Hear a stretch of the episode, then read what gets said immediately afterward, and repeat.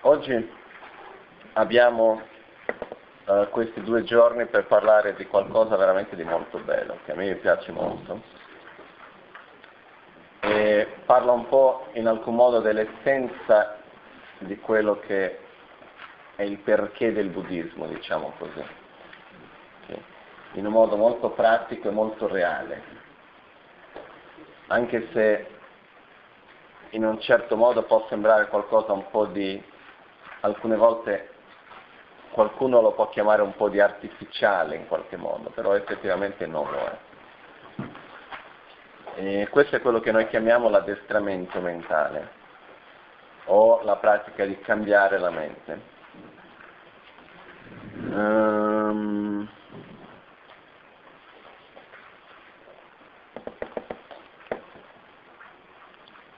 Ieri, prima di ieri notte, stavo leggendo un pochettino e uh, effettivamente di testi sull'addestramento mentale, il cambiamento della mente ci sono così tanti, ma così tanti, che diventava un po' difficile di scegliere quale portare oggi qua. Alla fine ho preso quello che è uno dei più conosciuti ed effettivamente uno dei pochi che avevo la traduzione in italiano, pronta. No? C'è un altro testo che voglio vedere se riesco a prepararlo per, prepararlo per domani anche, che è molto bello anche a sua volta. Uh, e, comunque, che quello c'è anche in italiano, però si deve riscrivere tutto. Questo. questo qua ce l'avevo già pronto, ma al di là di quello, uno dei testi più importanti che esiste, uno dei più famosi, più che più importante, all'interno della pratica di, dell'addestramento mentale. Perché racchiude tutto. La cosa molto interessante è che ieri ho letto uno dei commentari di questo testo, che l'ho portato qua, e avevo già letto altri commentari anche. E quello che mi sono accorto è che un commentario è completamente diverso dall'altro. Ossia, cosa vuol dire questo? È una cosa che io almeno la sapevo già, avevo già visto in altri casi, la lingua tibetana c'è una particolarità che specialmente quando è scritto in forma poetica si può interpretare in due o tre modi diversi almeno. Ed è qua che le traduzioni diventa una cosa difficilissima perché il traduttore deve conoscere il significato perché in italiano, in inglese non è mica così una volta che hai scritto quello più o meno è quello, io non so se si può interpretare, sono tanti modi che sono tutti giusti, eh, poi alla fine. L'unico modo di sapere, poter dire che è giusto o sbagliato è sapere quello che c'era nella mente di chi l'ha scritto.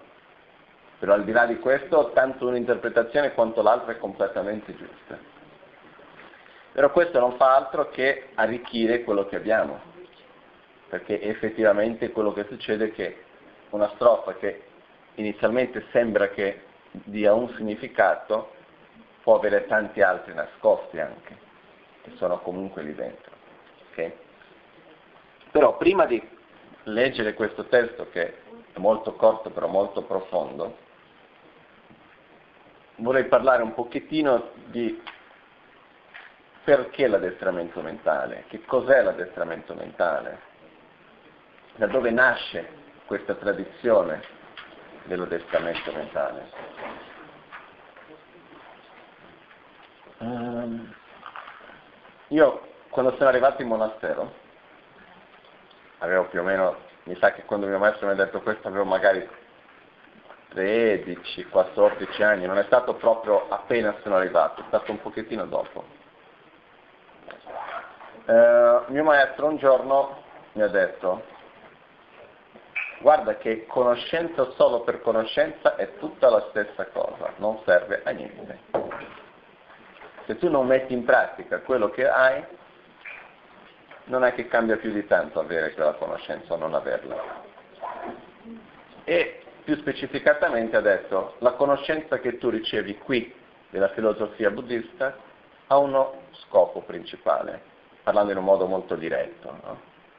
Perché di solito noi mettiamo anche tanti scopi, eh, abbiamo nei testi di filosofia abbiamo lo scopo momentaneo, lo scopo ultimo di raggiungere l'illuminazione, eccetera, eccetera. Però lui è stato più con i piedi per terra in un certo modo e mi ha detto guarda, tu hai uno scopo qua, che è trasformare la tua mente. Più precisamente quello che lui mi ha detto è, ha usato la parola modellare, si può dire in italiano anche, no?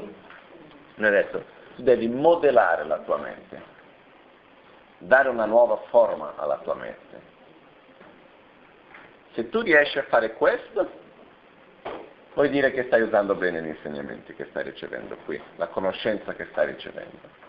Se non riesci a modellare la tua mente, meglio che vada a studiare matematica, economia, qualunque altra cosa che poi ti aiuti a trovare un buon lavoro, perché tutto ciò che tu impari qua non è per trovare un lavoro, ma è per modellare la tua mente, è lo scopo che c'è. Quindi quello che accade è che la base degli insegnamenti buddisti sono fatti proprio per modellare la nostra mente, per trasformarla. No? Io più volte ho detto eh, che il buddismo non è un mezzo per trasformare qualcosa di esterno. Noi non possiamo cambiare l'altro, non possiamo cambiare niente, effettivamente, a non sia noi stessi. Ma anche il nostro cambiamento di cambiare me stesso avviene tramite il cambiamento della mia mente e quindi il cambiamento delle mie attitudini, il cambiamento del mio, uh, come si dice adesso in italiano, behavior, del mio comportamento, lì che avviene il vero cambiamento di me stesso. Perché pure non posso dire, no, io son, ho cambiato completamente la mia mente, sto sempre a visualizzare cose bellissime, vivo in un mondo bellissimo, poi dopo il mio comportamento è schifoso come prima. Alla fine dei conti vuol dire che non è che ci sia cambiato più di tanto. Quindi, dov'è che si va a vedere se c'è stato un, una, un cambiamento effettivo in noi o no? È nel cambiamento del nostro comportamento anche, ed è qualcosa di molto molto importante. Quindi questo, uh, questa pratica che viene tradotta anche certe volte come mind training, quindi addestramento della mente, training della mente, anche in italiano ci sono queste parole dell'inglese che si usano certe volte, no? quindi training si usa. No? Quindi questo training della mente, però in una traduzione che è di un grande studioso, lui l'ha tradotto come attitude training, quindi il training della nostra attitudine, del nostro comportamento, il nostro atteggiamento. Okay? Comunque, il punto più importante qua, prima di tutto, prima di andare a vedere qualunque cosa qual è, è di capire che noi siamo capaci di cambiare. Questo è essenziale, perché se no noi possiamo leggere delle cose bellissime, possiamo dire ah che bello questo, che bello quello, perché poi effettivamente se noi vediamo anche nella nostra letteratura occidentale ce ne sono di bei testi, no? Ci sono tantissimi testi molto belli che spiegano eh, quali sono le attitudini che noi dove, dove avremmo dovuto avere invece di quelle che noi abbiamo, eccetera, eccetera, qual è il modo della condotta corretta. Ci sono tanti testi che parlano di quello. Però purtroppo spesso noi abbiamo un atteggiamento di vedere tutto questo come una cosa esterna, che non c'entra niente con me. Ah sì, San Francesco ha detto questo, quello, quell'altro. Vabbè, però era San Francesco che faceva così, io sono qua, povero, mortale, che non sono capace di fare niente, dice San Francesco, io sono qua, sono fatto di San Francesco più o meno, no?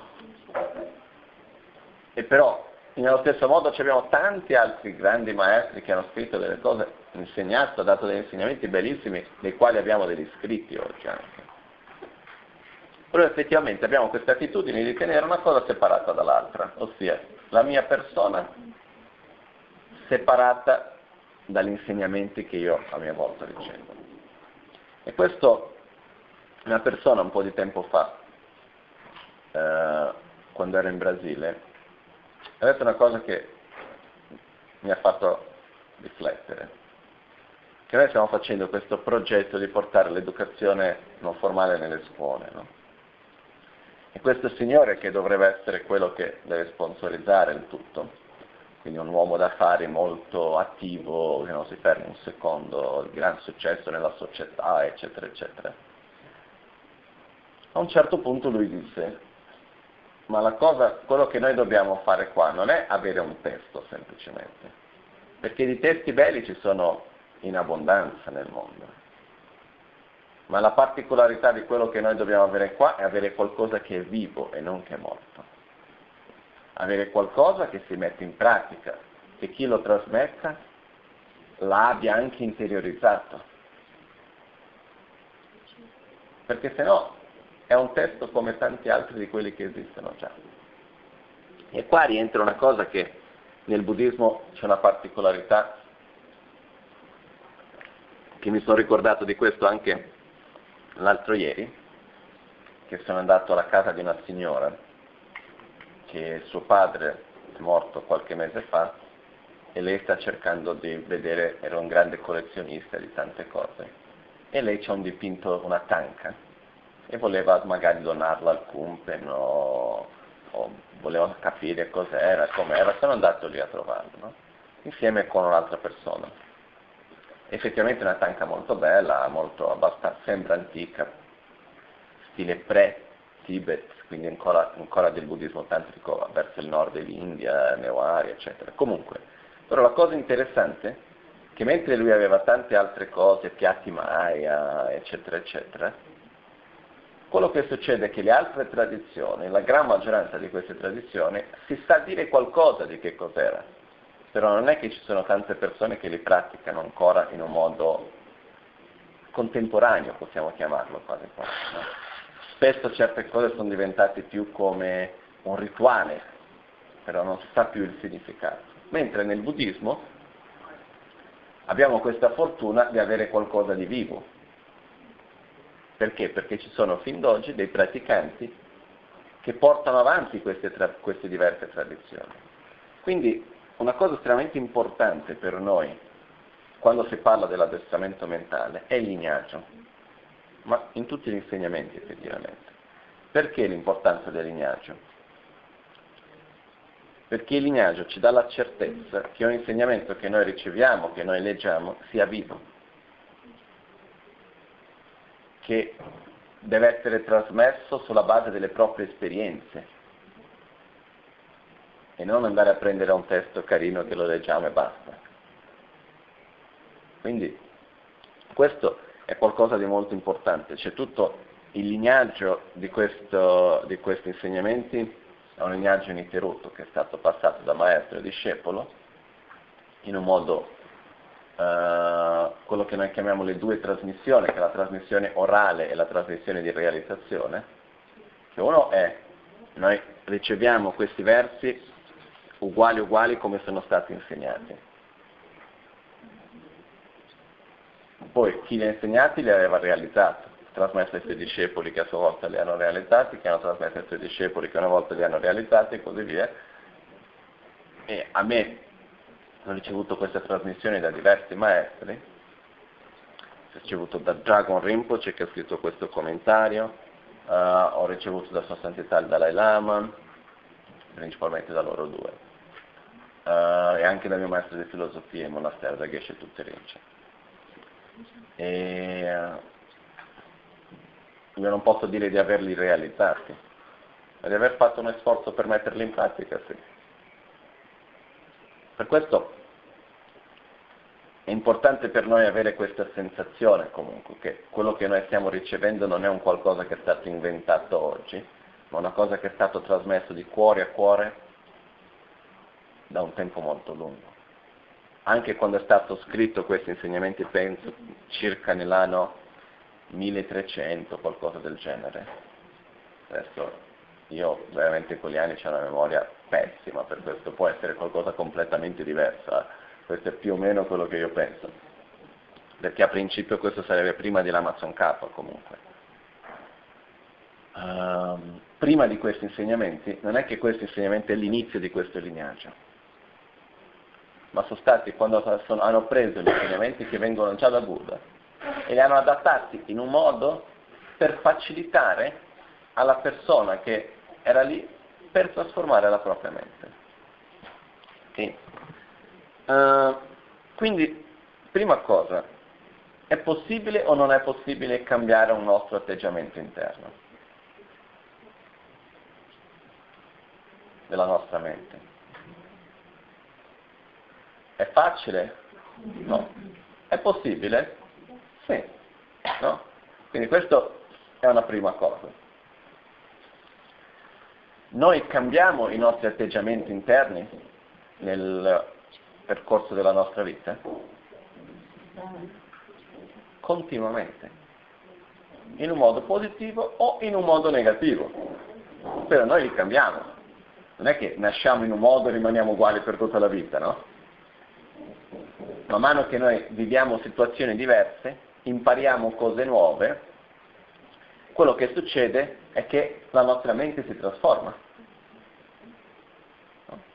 Basta vedere, io sono sicuro che chiunque, basta al momento che si va a vivere con una persona che ha delle abitudini completamente diverse delle nostre o leggermente diverse delle nostre, io sono sicuro che dopo di un anno che viviamo con quella persona qualcosa è cambiato anche in noi.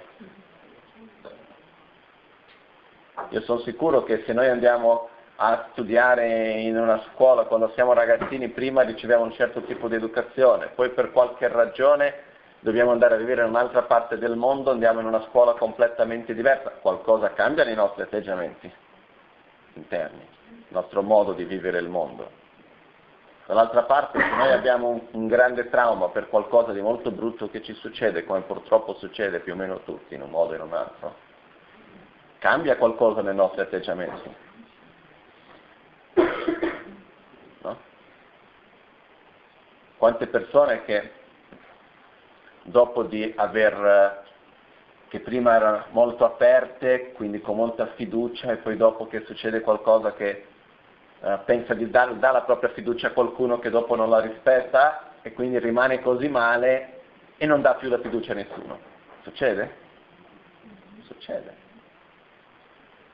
Quindi cos'è questo? È una trasformazione della mente, sulla base delle proprie esperienze che ci sono. Cosa succede se quando noi ci fissiamo con qualcosa? All'inizio è un'idea, Dopo di un po' che ci fissiamo con quella cosa, diventa sempre più naturale, sempre più spontaneo, finché un giorno cosa accade? Non ci accorgiamo neanche, pensiamo in quel modo lì. Okay? Quindi come possiamo vedere, che è importante per noi da capire,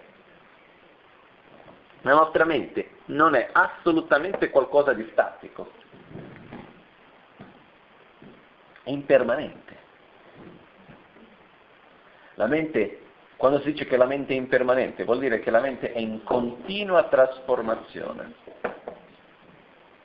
Non è mai ferma, in nessun istante. Come noi diciamo anche nella psicologia occidentale, che ci sono diversi livelli del cosciente, il, l'incosciente e così via, anche nel buddismo noi parliamo della mente grossolana, la mente sottile e così via. Ovviamente noi abbiamo dei cambiamenti tanto nella nostra mente più sottile, dove ci sono le emozioni, eccetera, che noi non siamo consapevoli di solito, come nella nostra mente grossolana. Però il punto qua principale qual è? Che noi siamo abituati ad avere dei cambiamenti nella nostra mente, mente che avvengono da condizioni esterne. Okay? Siamo abituati a star meglio se sono in un posto dove c'è armonia, siamo abituati a star male se sono in un posto dove c'è conflitto, ed è normale questo, eh? non è che sto qua a incolpare qualcuno. Siamo abituati a um, prendere delle abitudini buone o cattive, a secondo delle situazioni nelle quali noi ci troviamo e di ciò che ci accade. Ok? Quindi questo è chiaro per noi. Quello che qua invece, negli insegnamenti buddisti, è la differenza, che viene già dagli insegnamenti di Buddha. Buddha ci ha insegnato, poi dopo man mano nella storia del buddismo i maestri l'hanno messo in un modo più hanno adattato alla loro cultura, alla, ai, ai, ai discepoli contemporanei, diciamo così, e invece il fatto di dire noi possiamo cambiare la nostra mente, sia in modo positivo sia in modo negativo, e lo facciamo effettivamente, indipendentemente dalle situazioni esterne. Ossia, la mente può cambiare la mente stessa. Ok? E qua arriva quello che nella scienza viene detto che un po' di non tanto tempo fa è stata scoperta la natura plastica del cervello, che vuol dire che è stata una cosa che per la scienza è stata una grande scoperta, che è il fatto che la mente può cambiare il cervello.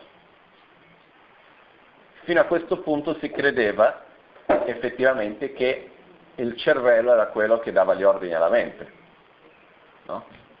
Ossia, se il cervello è fatto in un certo modo, la persona avrà certi tipi di pensieri e certi tipi di emozioni, eccetera, eccetera. Però hanno provato che effettivamente se la persona sviluppa certi tipi di sentimenti, di pensieri e va ad allenarne in un certo modo la mente, il cervello si trasforma fisicamente, fisicamente e si adatta fisicamente alla mente. Per questo che si parla della natura plastica del cervello, che il cervello lui si adatta, si trasforma. E fanno l'esempio di un bambino che se tu prendi il cervello di un bambino di 5 anni quando comincia a suonare il violino, da quando comincia a suonare il violino avviene una trasformazione fisica nel cervello, o quando si fa qualunque altra cosa. In verità è quello che nel buddismo si è sempre detto, che la mente deve andare insieme con il corpo, però chi segue il corpo, la mente ha più potere, effettivamente, però non può neanche esistere senza in questo corpo grossolano nella quale noi siamo. Quindi quello che accade è, anche da un punto di vista scientifico, si è provato che chi, ha, chi è il vero padrone è la mente. Per questo noi abbiamo tutto il potenziale, volendo, di cambiare il modo come noi ci relazioniamo con il mondo, tramite la nostra propria mente. Ok? In verità, il vero e vero e più profondo insegnamento l'essenza degli insegnamenti dell'addestramento mentale è la corretta visione della realtà. Però non entreremo in questi dettagli oggi, perché se no parleremo solo di quello. Però effettivamente è addestrarci, abituarci in altre parole, magari addestrarci sembra una cosa un po' militare, abituarci a vedere il mondo in un modo diverso, a relazionarci con le cose in un modo diverso, ricordandoci di una cosa, nulla esiste per noi indipendentemente di noi stessi. È chiaro questo? Visto che nulla esiste per ognuno di noi indipendentemente di noi stessi, quello che accade è che la nostra influenza in ciò che esiste per noi è enorme veramente enorme. Noi non ci accorgiamo neanche dell'influenza che noi stessi abbiamo nel mondo che noi viviamo. Comunque, visto che è così, qualcuno è capace di cambiare la persona che magari vive con noi per tutta una vita a fianco a noi? Un genitore è capace di cambiare i propri figli? Un figlio è capace di cambiare il proprio genitore? eh, noi possiamo lavorare per tutta la vita a fianco a una persona, possiamo cambiarla? No. Per questo o la persona vuole cambiare se stessa o non si può cambiare. Quindi, visto che noi non possiamo cambiare l'altro, non possiamo cambiare il mondo che è intorno a noi, l'unica cosa che ci resta è cambiare noi stessi. Però quello che accade, è che la cosa più difficile da capire veramente, però effettivamente di una bellezza incommensurabile, è il fatto che quando noi cambiamo noi stessi, effettivamente e non in un modo fittizio, il mondo che noi viviamo cambia. L'universo si trasforma. Okay? Quindi, uh, in queste parole che noi, sacre parole che noi andremo a leggere, sono cose molto pratiche. No?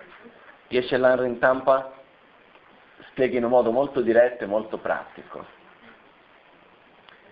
Um, però effettivamente se noi non capiamo il potere che noi abbiamo di trasformare noi stessi, quindi di trasformare il nostro mondo, diventano semplicemente belle parole.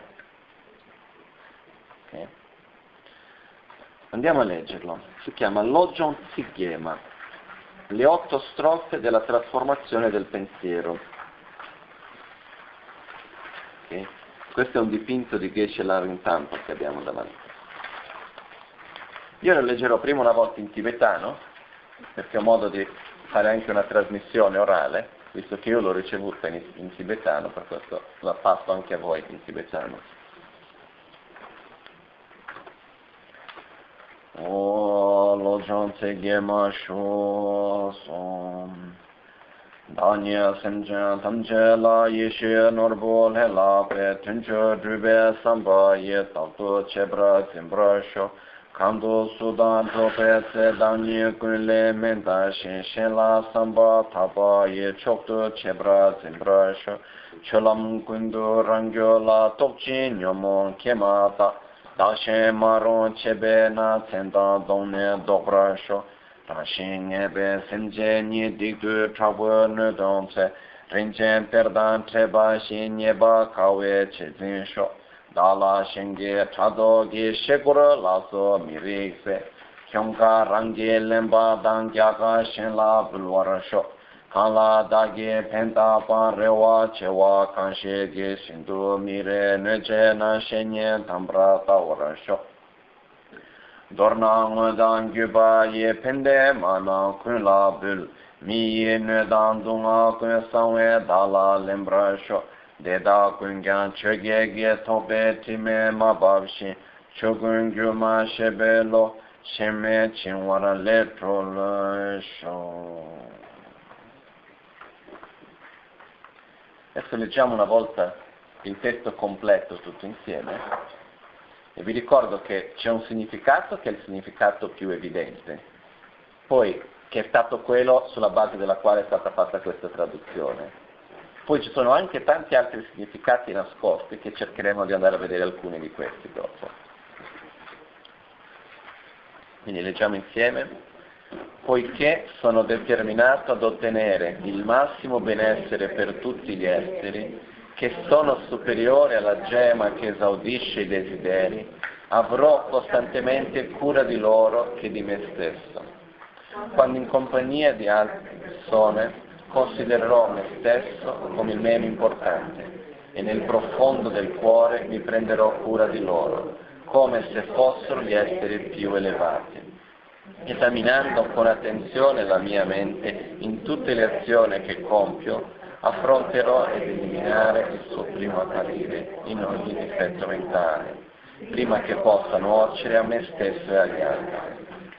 Quando devo affrontare un essere malvagio, preda di sofferenze gravi e mancanze, mi terrò caro il consiglio individuo, così raro a trovarsi, come se avesse scoperto un prezioso tesoro.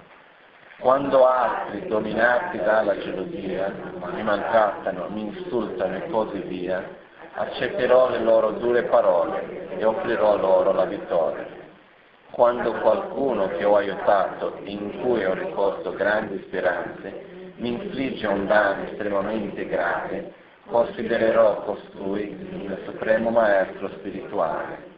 In breve, offrirò i benefici e la felicità a tutte le madri esseri senzienti, sia in questa vita sia nelle future.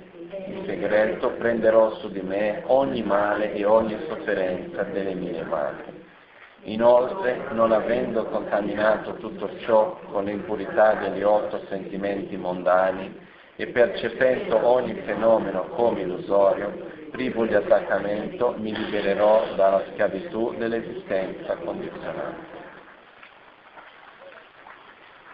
Ok. Cominciamo dall'inizio.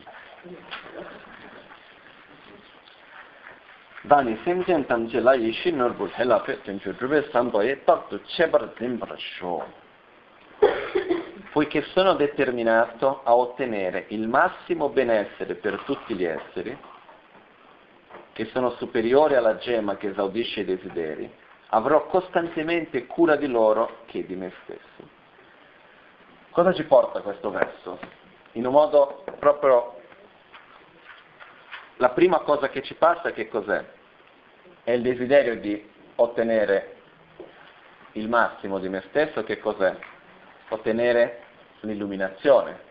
Vuol dire, poiché sono determinato a ottenere il massimo benessere per tutti gli esseri, però come faccio io a ottenere, a desiderare il massimo per gli altri? Senza voler sviluppare il potenziale dentro di me per poter fare questo, questo non è possibile. No? Quindi quando noi diciamo, poiché sono determinato a ottenere il massimo benessere per tutti gli esseri, si intende dire tramite un sentimento di grande amore e compassione per tutti gli esseri. Qua ci sta facendo vedere la bodhicitta, ossia è la generazione della bodhicitta, la presa di rifugio che c'è all'inizio. Quindi possa io raggiungere l'illuminazione per il beneficio di tutti gli esseri. Però lo prende più dalla parte dell'amore e della compassione. Quindi in altre parole cos'è? Dobbiamo sviluppare un grande amore e compassione per tutti gli esseri. Quindi tutto il resto che viene dopo è basato su questo grande amore e compassione. E è un, me- è un, è un mezzo che ci aiuta a sviluppare a sua volta questo grande amore e compassione. Che tante diverse attitudini che vengono spiegate dopo, in verità sono dei mezzi che non sono molto naturali in un certo modo. Perché non sono molto naturali? Perché noi siamo abituati a essere guidati dal nostro ego, più che altro, dall'egoismo. E questi vanno un pochettino nella direzione opposta dell'egoismo. Per questo quello che accade è, noi abbiamo come base il fatto di sviluppare la bodhicitta, il fatto di voler effettivamente dal più profondo del nostro cuore che tutti gli esseri siano felici, che tutti gli esseri siano liberi dalla sofferenza. Okay? Come avviene questo sentimento? Prima di tutto è tutti e ognuno. Quindi non è questo sentimento, possono tutti gli esseri avere la felicità e le sue cause. Poi quando pensiamo al nostro vicino piuttosto che qualcuno che non ci sta tanto simpatico, mm, già li guardiamo un pochettino diverso, no? Così non funziona. Deve essere effettivamente, almeno per quell'istante nel quale lo desideriamo, deve essere per tutti effettivamente. Perché quello che accade è, noi non possiamo sperare, aspettare finché io desidererò il benessere di tutti gli esseri. Anche le altre cose che noi vedremo in questo testo che abbiamo appena letto, sono degli atteggiamenti qua che dicono, ma come faccio? No? Però quello che accade è che se noi stiamo ad aspettare finché a far, riusciremo a farlo, non succederà mai. Questo che si chiama l'addestramento mentale. Perché il semplice fatto di desiderarlo è già l'inizio per poter realizzarlo. Il semplice fatto di desiderare avere un grande amore e compassione per tutti gli esseri. Un desiderio sincero non vuol dire che in quel momento io debba effettivamente avere l'amore e la compassione sincera per tutti gli esseri.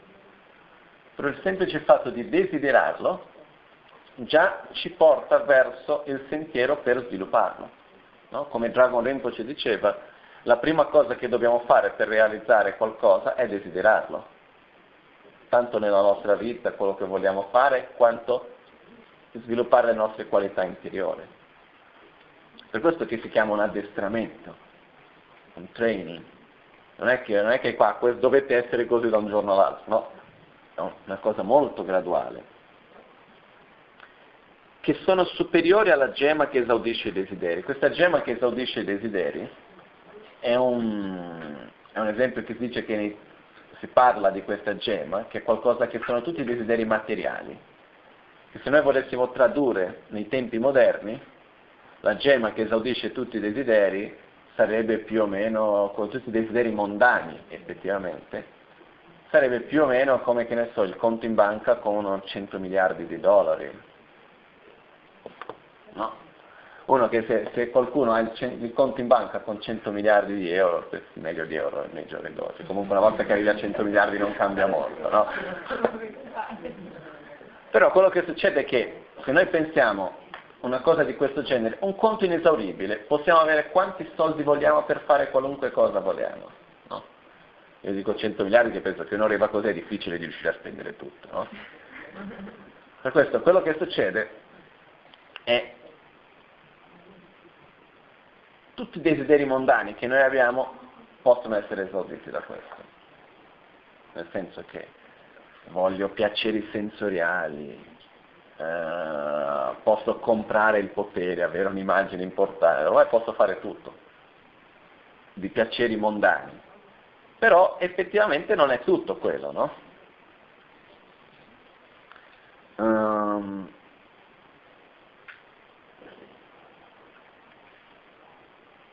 e si dice che gli esseri senzienti, questo in diversi testi si dice che gli esseri senzienti, da un lato noi dobbiamo avere, si, si, si dice in due modi, più o meno per dire la stessa cosa, in alcuni testi si dice che noi dobbiamo avere lo stesso rispetto e gratitudine che noi abbiamo verso gli esseri sacri, verso i nostri guru, verso i Buddha, i Bodhisattva e tutti gli altri esseri sacri. Dobbiamo avere lo stesso rispetto e gratitudine che abbiamo verso di loro, verso gli esseri senzienti. E che gli esseri senzienti hanno la stessa importanza, se non di più, affinché noi possiamo raggiungere l'illuminazione. Perché questo? tra le altre cose, è il fatto che affinché io possa uscire dalla mia propria sofferenza, cosa devo eliminare? L'egoismo, che è la radice della mia sofferenza. Adesso non entriamo in molti dettagli su questo, però l'egoismo effettivamente è ciò che ci fa soffrire. Poi dopo più avanti nel verso 7 andremo a vedere questo meglio. Comunque l'egoismo è la radice della nostra sofferenza. Qual è l'antidoto all'egoismo? L'altruismo. Però deve essere un altruismo sincero, se no non ce la fa di eliminare questo egoismo che è così irradicato in noi. No? Quindi in che modo avviene l'altruismo? Desiderando il bene agli altri. Per questo affinché io possa sviluppare amore e compassione, che è l'antidoto contro l'egoismo e quindi l'antidoto contro la mia propria sofferenza, ci devono essere gli altri. Se non ci sono altri esseri a cui amare e di cui avere compassione, non potrò sviluppare queste qualità. E qua, quando si va a filosofare, nel dibattito, facevamo anche dei dibattiti in monastero che arrivava al punto nel quale si diceva, quindi cosa succede quando rimarrà l'ultimo essere che dovrà raggiungere l'illuminazione? Lui non potrà raggiungerla perché non avrà nessuno a cui avere compassione, eccetera, eccetera. No. Questi sono delle cose di, io dico stare lì a filosofare, a cercare, volendo uno può anche farlo, però effettivamente non, non ci sono queste preoccupazioni. Qual è la risposta? Non esiste una risposta specifica, si può fare tanti vati, però la risposta che ci può essere è che semplicemente altri esseri che hanno già raggiunto l'illuminazione possono a questo momento, possono emanarsi, apparire come un essere sofferente affinché l'altro sviluppi la compassione. Però volendo c'è anche la risposta per questo dalla controparte, dicendo però non è una, una eh, compassione sincera perché l'essere che c'è davanti a te non è un vero essere di sofferenza. Comunque, lasciamo stare adesso. Però volendo dire, questo è il dibattito, no? Addirittura si fa il dibattito quando Ashtanga ha sviluppato la compassione vedendo il cane malato che era un'emanazione di Buddha Maitreya che si dice che non era una vera compassione perché era Buddha Maitreya, non era un cane malato. però anche se lui non sapesse, per dire, questo, questo è il dibattito, che è molto interessante, però non siamo adesso qua a fare il dibattito.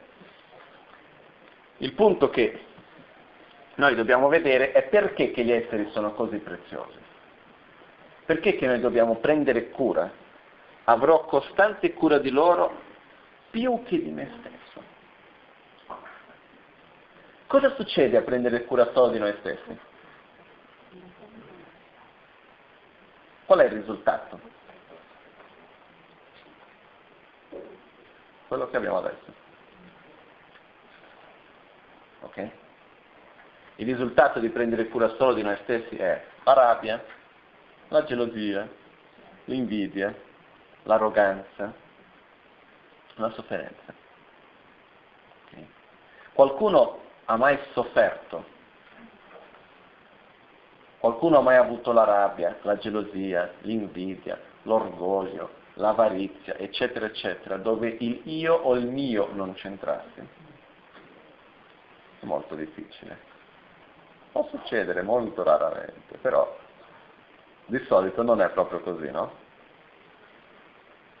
Per questo immaginate, basta immaginare se noi non avessimo un attaccamento così grande al io e al mio, soffriremmo di meno? Faccio un esempio. Stiamo camminando per strada, siamo in un posto dove c'è tanta gente. Viene qualcuno, magari proprio in un posto dove conosciamo tante persone, viene qualcuno e comincia a insultarci. In un modo abbastanza violento, dicendo delle cose magari che noi abbiamo pure fatto.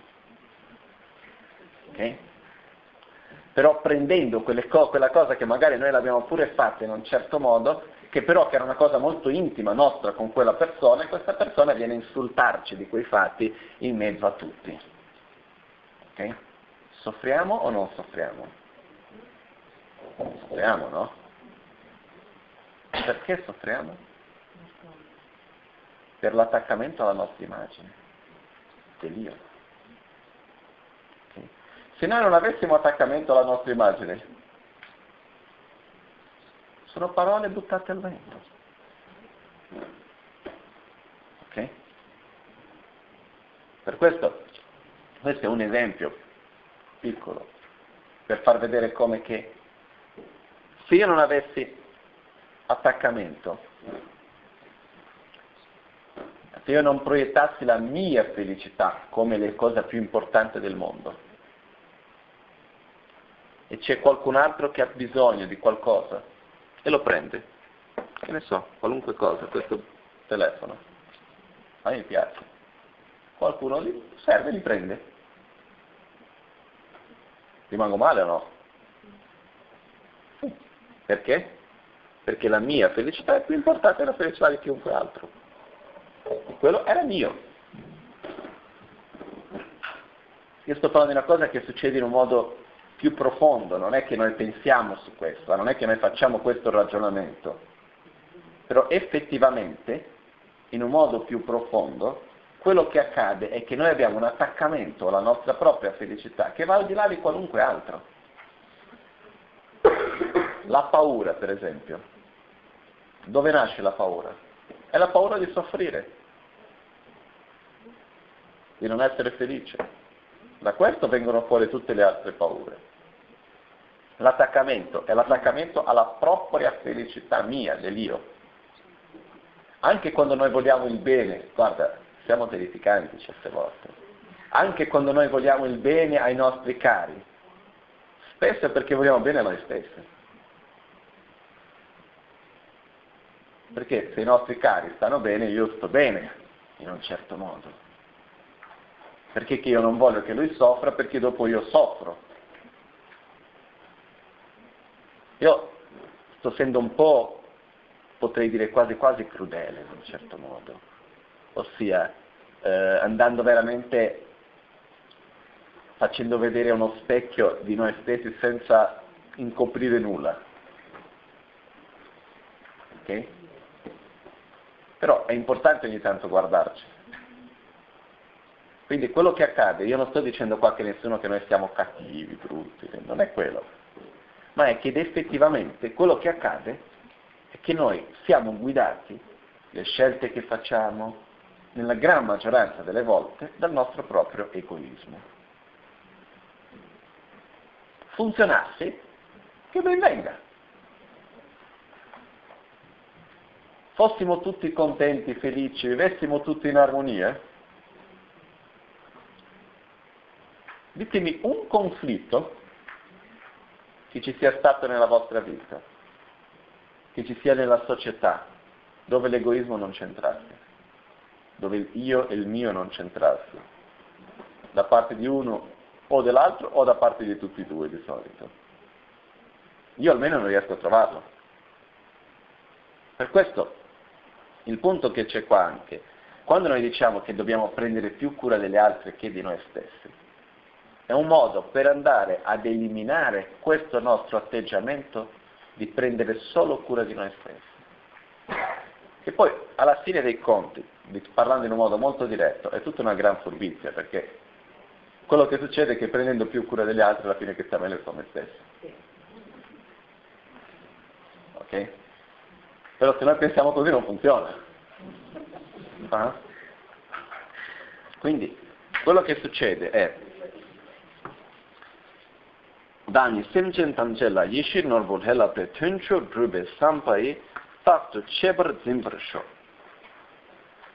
Questo stesso verso, quindi, poiché sono determinato a ottenere il massimo benessere per tutti gli esseri, quindi, visto che io ho sviluppato la bodhicitta, desidero raggiungere l'illuminazione per il beneficio di tutti gli esseri, questi esseri che sono superiori a qualunque cosa che io possa ottenere in questa vita. Qualunque cosa di materiale, qualunque cosa che io possa ottenere, quindi quando si dice la gemma che esaudisce tutti i desideri, vuol dire qualunque cosa di materiale che si possa ottenere, vanno al di là di qualunque cosa di questo, qualunque essere che sia esso. Quante volte che noi diamo più valore agli, ai, agli ottenimenti mondani che alla vita di qualcun altro? Molto spesso, no? Che al benessere di un altro? Ma anche nelle cose più piccole. Eh? Per questo qua ci sta dicendo di fare il contrario. Se noi andiamo a vedere veramente bene, in nessun momento ci dice non dovete avere cose materiali nessun momento ci dice dovete abbandonare e vivere nella completa, totale povertà senza nulla. Ma quello che ci dice è non date più importanza a qualunque cosa materiale, anche se sia la cosa più preziosa del mondo che ci possa essere materialmente, la gemma che esaudisce tutti i desideri, il genio della lampada da un punto di vista materiale. Non date mai importanza a questo che al benessere di un singolo essere. Anche uno che sia. Okay? Facile fare questo? No. Per questo che dobbiamo addestrarci. In questo modo cosa facciamo? Andiamo contro l'egoismo e effettivamente apriamo il nostro cuore. Adesso rivediamo questo verso con un'altra ottica. Okay? dāni semchen la yishi norbul hela pe tunchu drube sabai tauto chebar. E qua lasciamo stare un po' la traduzione, vediamo se riusciamo a rigirare un po' la traduzione, perché il significato è abbastanza diverso, anche se va nella stessa direzione. Dani in tibetano vuol dire io, no, come qua, sono determinato da quel sono che viene. Uh, io verso tutti gli esseri, semchen yishin norgul hella pe tunchu druba sampai tanto cever zimbarsho. E qua il resto cambia tutto. Che dice, yishin norbo hella pe, uh, che è superiore io verso tutti gli esseri, uh, che è superiore alla... Uh, allora, in verità c'è una traduzione in inglese con questo significato diverso, scritta proprio precisa, precisa che magari ci aiuta. I am determined to accomplish the higher welfare for all beings. More precious than wish-fulfilling gems, may I therefore always hold them dear. No, qua anche hanno fatto uguale, quindi la traduzione in inglese è diversa del testo in tibetano, anche se qua hanno fatto uguale. Comunque, quello che dice è, uh, io per tutti gli esseri ho ottenuto in questa vita ciò che è più prezioso della gemma che esaudisce tutti i desideri, che è la preziosa rinascita umana. E userò questa preziosità che sono riuscito ad ottenere per realizzare ciò che c'è di supremo. No? E il, e il pensiero, l'aspirazione di realizzare il Supremo, io costantemente prenderò cura di questa. Ok? In tibetano funziona perfettamente. E qual è la differenza?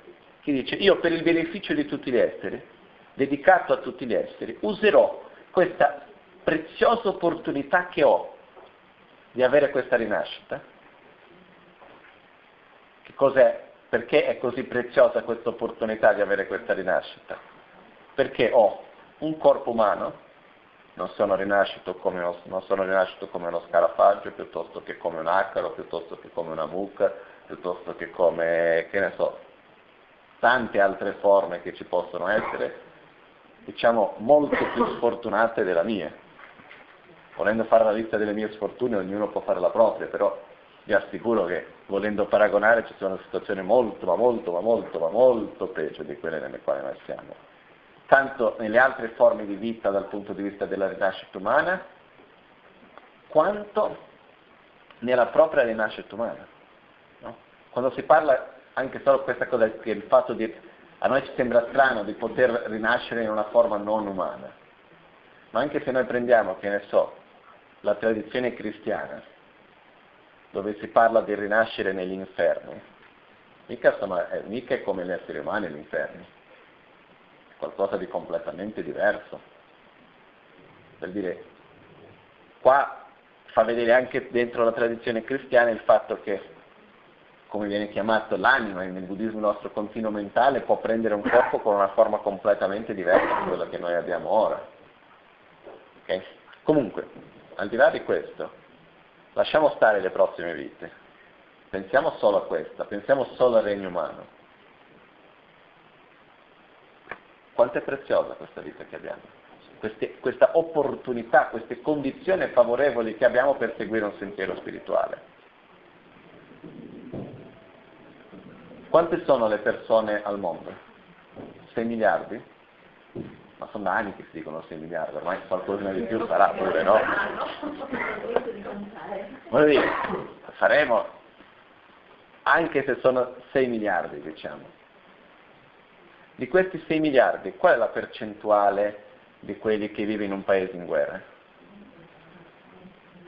Abbastanza alta, no? Qual è la percentuale di quelli che vivono in estrema povertà? Qual è la percentuale di questi che hanno, uh, come si dice, che vivono in uno stato di malattia grave nel quale hanno, sono sempre in continuo dolore? Tanti. Quali sono questi che vivono nella fame? Tanti. Quanti sono di questi che, anche volendo seguire un sentiero spirituale, non hanno il tempo materiale per farlo perché devono lavorare 15-16 ore al giorno, se non di più. Anche tanti. Quanti sono quelli che sono schiavi dei beni materiali, schiavi del denaro? Anche tanti.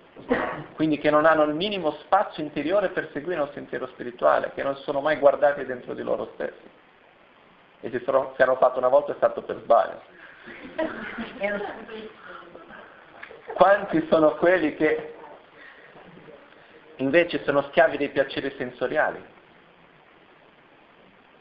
Tramite le droghe, il sesso.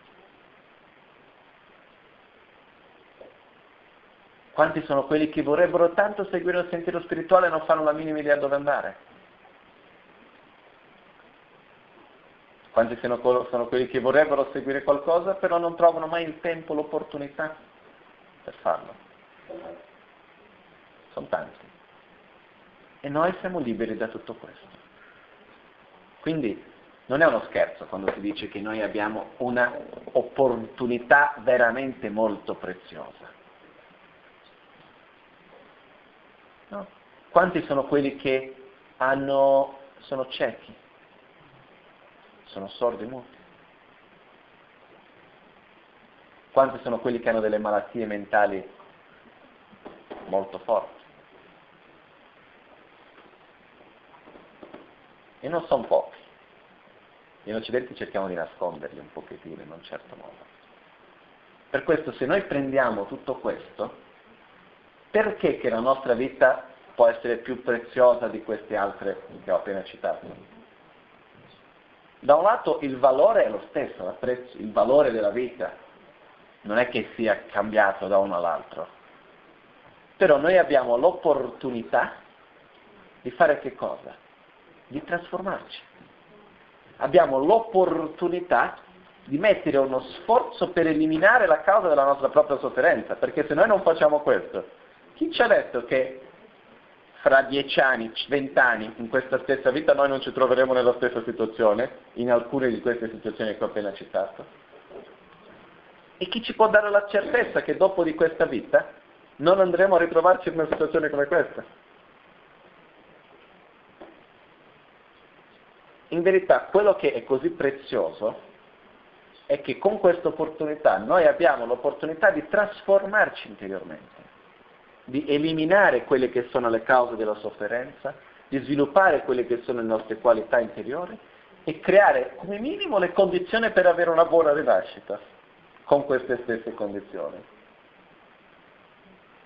E come massimo di uscire da questo ciclo di sofferenza e sviluppare le nostre qualità al massimo potenziale. Quindi questa opportunità che noi abbiamo, che è più preziosa di qualunque cosa che noi possiamo ottenere materialmente in questo mondo. Dobbiamo usarla in un modo fruttifero, in un modo buono.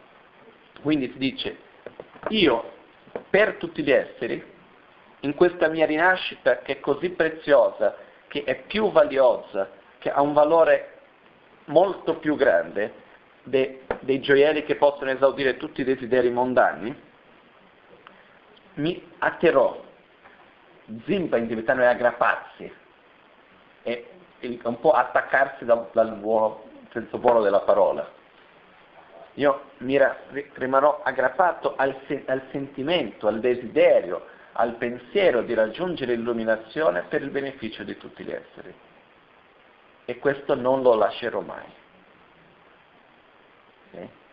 Quindi questo è lo stesso lettura, una lettura un pochettino diversa di questo stesso verso, che in verità è lo stesso significato. Perché se noi leggiamo quello che viene detto diretto, dice, poiché sono determinato a ottenere il massimo benessere per tutti gli esseri, quindi poiché sono determinato a raggiungere l'illuminazione per il beneficio di tutti gli esseri, e questo non sarebbe possibile se io non avessi queste condizioni favorevoli che ho, tutti gli esseri che a sua volta sono così preziosi per me, più che qualunque altra cosa. Quindi devo dare più valore a ogni essere che a qualunque altra cosa, al benessere di ogni essere. Per questo io non posso mai, per ottenere qualcosa di materiale, un, bene, un benessere per me stesso, farlo scambiando per la sofferenza di qualcun altro. Questo è qualcosa che non dobbiamo fare. Questo non vuol dire, noi dobbiamo stare anche attenti di un fatto che è, se noi a nostra volta non possiamo neanche non, a questo punto non far niente, perché è normale che anche facendo una cosa con la migliore delle motivazioni ci sarà sempre qualcuno che capirà male e soffrirà per quello che abbiamo fatto. Eh? questo succede anche, però con l'intenzione. Non dobbiamo mai fare qualcosa con l'intenzione a nostra volta di generare sofferenza a un altro o per dire io ho sette che un altro sta morendo di sete. Vabbè, io prendo la sua acqua perché sono più forte di lui, tanto lui sta morendo, non c'è più tanta forza. Ma anch'io ho sete, quindi fatti tuoi se tu rimani con la sete. Io bevo l'acqua. Ho fatto un esempio un po' esagerato, un po' forte, però è quello di io non posso per il mio benessere generare sofferenza in un altro. Si dice in italiano menosprezare? No. Eh? Sottovalutare, che non passa veramente il significato di menosprezare in portoghese. Disprezzare, eccoci. Io non posso disprezzare la sofferenza di un altro per la mia propria felicità, per le mie proprie azioni. Quindi devo dare valore, devo vedere gli esseri come qualcosa di prezioso per me stesso, perché ogni essere è estremamente valioso per ognuno di noi. Al momento che noi abbiamo questo amore e compassione, se noi vogliamo seguire questo sentiero, se no, prego. Quando è che eh, l'altruismo si genera in vittimismo? Perché che io sono sempre adesso confusa con quello. Quello che succede è che nel momento nel quale noi non prendiamo le responsabilità dei nostri propri atteggiamenti o della nostra propria vita, nel senso, ah no, ma tanto io non posso fare questo, io non posso fare quell'altro, io sono così perché? Perché io ho fatto per gli altri, perché ho dato agli altri, perché gli altri sono più importanti di me, quindi non prendo cura di me stesso se non dovrei fare male. Quando noi alla fine non prendiamo cura di noi stessi con la scusa che noi vogliamo bene agli altri, a quel punto entra in questo che tu dici, che è come un vittimismo nel quale noi diciamo ah no, ma è che io alla fine sono quello che non posso fare quello per me perché sono per gli altri. Ma effettivamente l'altruismo non ha questo pericolo, l'altruismo vero, perché l'altruismo vero non è semplicemente voler bene agli altri, ma è dire io devo fare qualcosa per gli altri e per questo devo prendere cura di me stesso. Quindi non metti gli altri su un piano superiore, tu sei lì pari pari con loro. Quello che tu, me, tu, metti gli altri in un piano superiore in che senso? Ah. Metti gli altri in un piano superiore perché? Perché l'obiettivo per lo, il quale devi prendere cura di te stesso non è per te stesso ma è per gli altri. Ok? Alla fine chi guadagna siamo noi stessi. Però l'obiettivo per il quale, perché cosa succede? Io perché devo prendere cura di me stesso? Perché se io non prendo cura di me stesso, se io non sto bene, come posso aiutare un altro? È impossibile. È come fare un esempio molto semplice. Se io avessi il concetto che tutti devono imparare a parlare il sanscrito, secondo me il mondo sarebbe un mondo molto migliore se tutti parlassero il sanscrito. Okay? Io non posso desiderare questo per gli altri e fare un grande sforzo affinché tutti imparino il sanscrito se io stesso non lo so parlare. Prima devo imparare io, se io desidero che tutti parlino il sanscrito, prima devo io imparare benissimo a parlarlo, in modo che poi dopo possa insegnare agli altri. Ma la ragione per la quale io voglio imparare il sanscrito non è perché io voglio sapere il sanscrito per me, ma è perché io voglio che tutti possano parlare, possino parlare il sanscrito. Quindi in verità quello che accade non è che noi diamo più importanza agli altri in modo di trascurare noi stessi, ma in modo che l'obiettivo per il quale noi prendiamo cura di noi stessi sono gli altri. E questo va a creare un certo equilibrio anche nelle nostre proprie azioni. Perché a volte c'è una linea molto sottile tra subire gli altri, eh, le violenze, gli abusi e non essere attaccato all'ego, no? Quindi... no? Quello che succede è che è per questa ragione mm. anche che parte da un processo interno, mm. graduale. Non può essere una cosa nella quale noi semplicemente abbiamo l'attitudine di voler bene a tutti se dentro di noi non abbiamo sviluppato quei sentimenti. Quali sentimenti? Amore sentimenti di amore. Sì. Quello che succede è noi non possiamo amare l'altro senza prima amare, prima amare noi stessi. Perché l'amore è desiderare la felicità. Non, nessuno è capace di desiderare una felicità a un altro senza prima desiderare quella stessa felicità per noi stessi. Quindi l'amore per noi stessi è essenziale in termini della filosofia buddista, l'amore per noi stessi è la rinuncia e l'amore per gli altri è la bodhicitta. Ok? Adesso non entriamo molto in questo, se no qua possiamo passare tutto il resto della giornata andare verso questa direzione. Però comunque il punto qua principale è per amare gli altri dobbiamo prima saper amare noi stessi. Per questo che qua c'è anche quest'altra lettura del primo verso che dice, io che ho questa vita così preziosa, possa io non dimenticare mai di ottenere lo scopo più alto, quindi io ottenere lo scopo più alto per il beneficio di tutti gli esseri. Ok? Prossimo verso. Kantu sudan dropese danyi kule menta shin. Shen la samba takwaye chok tu chebar zimbar so. Shok quando sono in compagnia di altre persone, eh, Sudan Ropez più precisamente dice ovunque vada e con chiunque io ci sia, quindi quando sono in compagnia di altre persone, ovunque sia, con chiunque sia, considererò me stesso come il meno importante. Ossia, io non mi metterò a un livello superiore di nessuno. Ma inferiore, quindi inferiore. E nel profondo del cuore eh, mi considero me stesso come il meno importante. Cosa si intende? È diverso essere meno importante ed essere inferiore, sono due cose diverse. Essere meno importante vuol dire io do la priorità agli altri. Essere inferiore vuol dire sentirmi minacciato in un certo modo, sentirmi che qualcuno è più forte di me, qualcuno ha qualcosa di più di me, che questo sentimento di inferiorità che noi abbiamo. Mentre il fatto di dare più importanza agli altri, io posso avere più qualità di tutti messi insieme, su un certo verso, eh? perché ognuno ha diverse qualità. Però quello che succede è io comunque darò più importanza agli altri. Quindi, molto chiaro come si dice, quando sono in compagnia di altre persone considererò me stesso come il meno importante. Nel profondo del cuore mi prenderò cura di loro come se fossero gli esseri più elevati. Quindi, noi abbiamo nella nostra mente dei giudizi su degli altri? Generiamo dei giudizi o no? Tanti.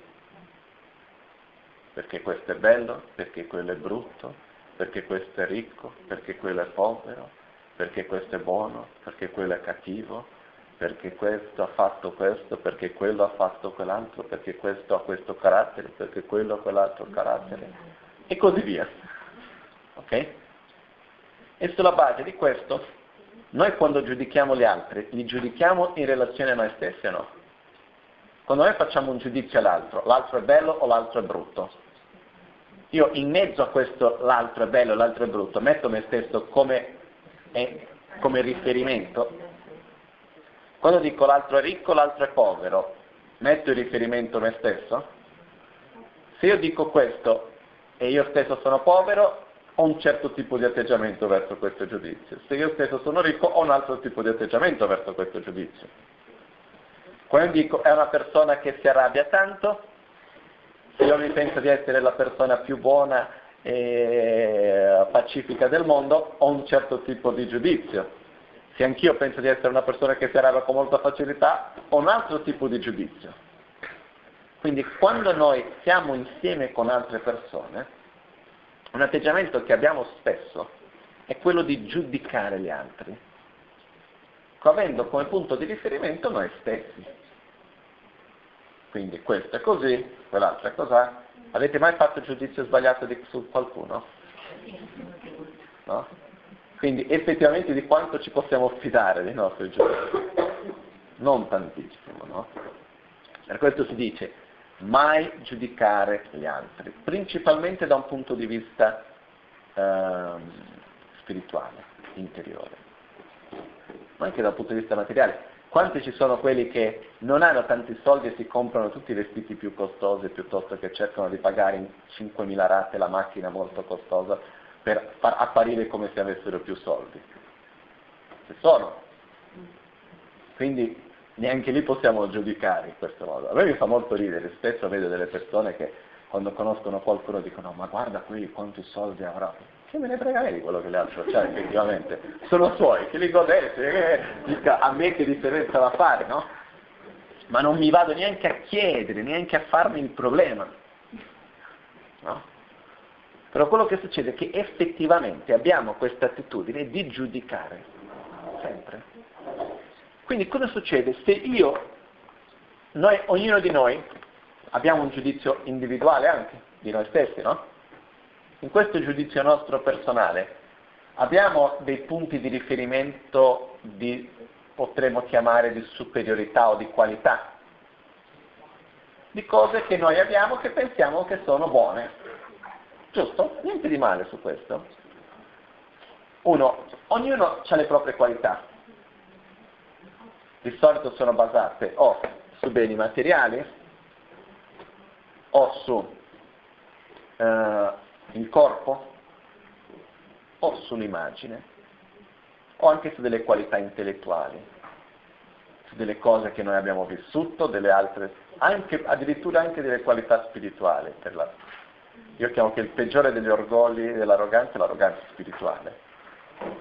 Comunque, quello che succede è, abbiamo queste cose, no? Cerchiamo di immaginare alcune di queste. No?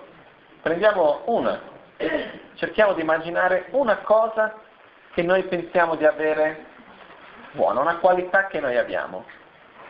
Ok? Cosa succede se noi ci incontriamo con delle persone che non hanno questa qualità o addirittura hanno l'opposto di questa qualità? Ci sentiamo superiori?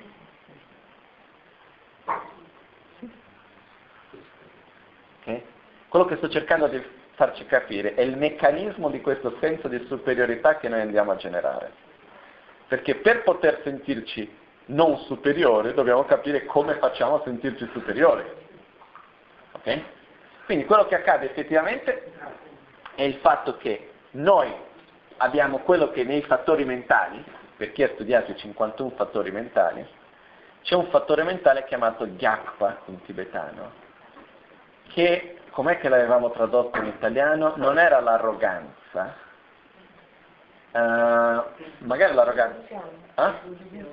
presunzione, è effettivamente la definizione è quando noi ci gonfiamo sulla base di qualcosa, ah, sulla base o, o di un qualcosa di materiale che ho, o di una conoscenza che ho, o del mio corpo, di qualcosa di eccellente che io credo di avere, che io mi gonfio. Ok? No?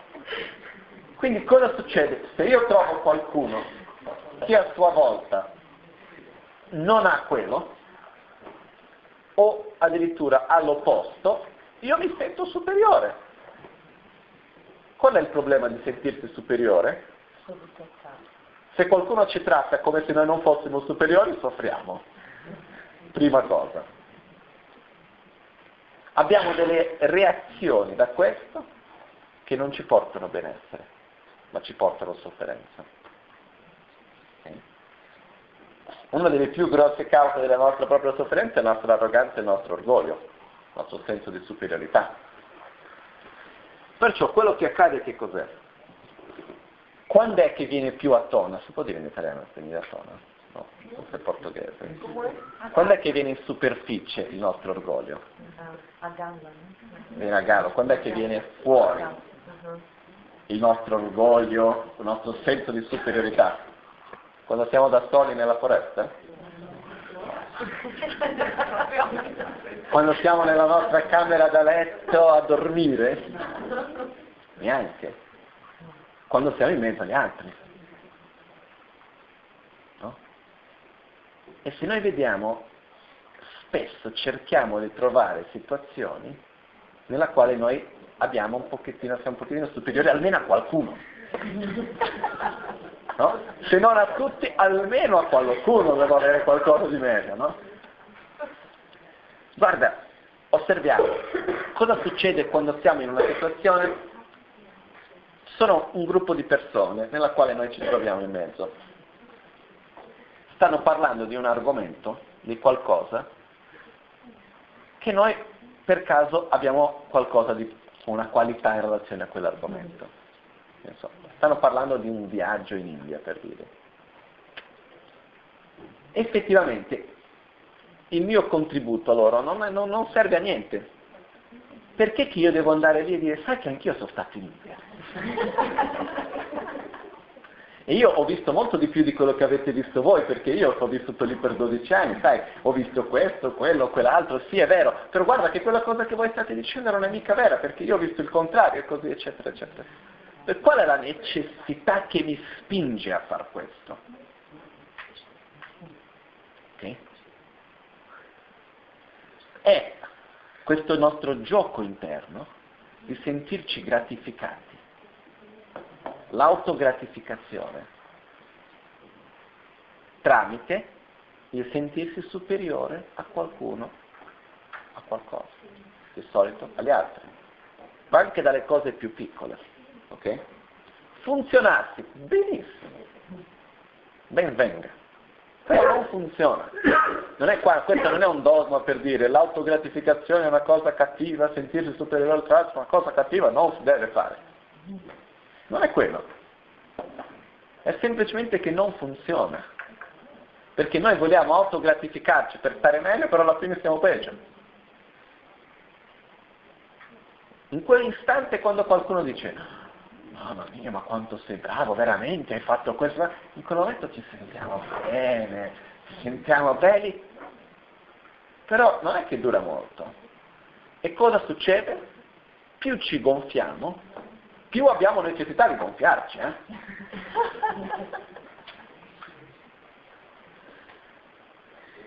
È così. Quello che succede, più io mi sento superiore, perché cosa succede? Questo sentimento di superiorità, di benessere che avviene da questo, quanto tempo dura di solito? Poco, no? Dipende di quanto stimolo venga dato, no? Cosa succede poi dopo? Quando finisce, è come la droga. Quando finisce voglio di più, quindi devo andare a cercare di più. Le droghe, per esempio. Quante sono le persone che prendono le droghe? Ed effettivamente io non potrei dire che è una persona cattiva, che vuole del male agli altri, che vuole far soffrire qualcuno. Però questa persona quando comincia ad entrare in un ciclo vizioso abbastanza pesante, quanta, si dà, dà tanta importanza al fatto che il proprio ottenere la droga generi molta violenza e sofferenza agli altri? Cos'è la cosa più importante in quel momento? Avere la droga. No? Io ho visto poco tempo fa un film in Brasile chiamato Troppa Gelicci, che è un film estremamente violento. Uh, una cosa, comunque, è alla fine di, che, che, fa vedere tutto il ciclo della droga in Brasile. E alla fine di questo io mi sono chiesto, ma una persona che si fa uno spinello, per dire, un tiro di cocaina, e pensa di essere una cosa normale, magari per quella persona lo è pure, e magari quella volta che lo fa non lo fa neanche così tanto male come potrebbe essere una cosa continua. Ma uno ha mai ragionato quanto sangue c'è dietro di questo? Quanto sangue c'è dietro un grammo di cocaina? Di solito uno non pensa a questo, no? Perché? Perché l'importante per me in quel momento è stare bene me stesso. Ok? Quindi quello che succede, io faccio un esempio molto più banale. Una volta ero arrivato a Milano, all'aeroporto, agli inizi dell'aeroporto di Malpensa, dove non c'erano mai carrelli per le valigie. Arrivo lì, io per fortuna avevo la mia valigia con le due valigie con le rotelle. Sto passando e vedo un gruppo di persone, principi c'erano tante signore molto per bene, tutti vestiti bene, no? Precise, super educati, tutti, eh, che stavano lì ad aspettare i carrelli un pochettino scocciate che non c'erano i carrelli. Arriva questo ragazzotto che portava i carrelli, aveva, aveva portato magari sette carrelli, dieci carrelli al massimo e c'era lì una ventina di persone. Queste persone molto bene hanno cominciato a prendere i carrelli e tirare uno da una parte e uno dall'altra, lo stesso carrello, dicendo no, l'ho preso prima io, l'ho preso prima io, di qua, di là. Mancava solo che si prendessero a sberle. Io ho guardato e ho detto, guarda qua, questa, questa civiltà, grande educazione, eccetera, eccetera, basta che ci sia l'occasione nella quale il mio benessere deve dipendere dalla sofferenza dell'altro e nella quale il benessere dell'altro deve generare sofferenza a me, che io non mi importo più dell'altro. nelle cose più piccole. Eh? Il carrello lì, cosa ci voleva aspettare altri 15 minuti o mezz'ora, non si sapeva lì quanto tempo ci voleva affinché arrivassero gli altri carrelli. No? E magari se fossero tutti molto altruisti alla fine avrebbero tutti stati lì ad aspettare che arrivassero i carrelli per tutti. No? Voglio dire, però comunque quello che succede, che voglio dire qua, per non scappare dal nostro punto, se no finiremo questo fra tre anni eh, quello che succede qua è, dobbiamo osservare questo sentimento che noi abbiamo, che è come una droga, di voler sentirsi superiore agli altri, in un modo o in un altro.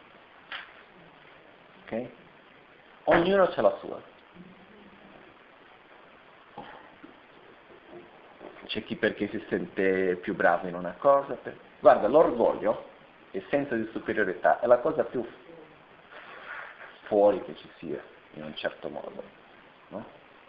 C'è l'orgoglio di quello che si sente bello, c'è l'orgoglio anche di quello che si sente brutto.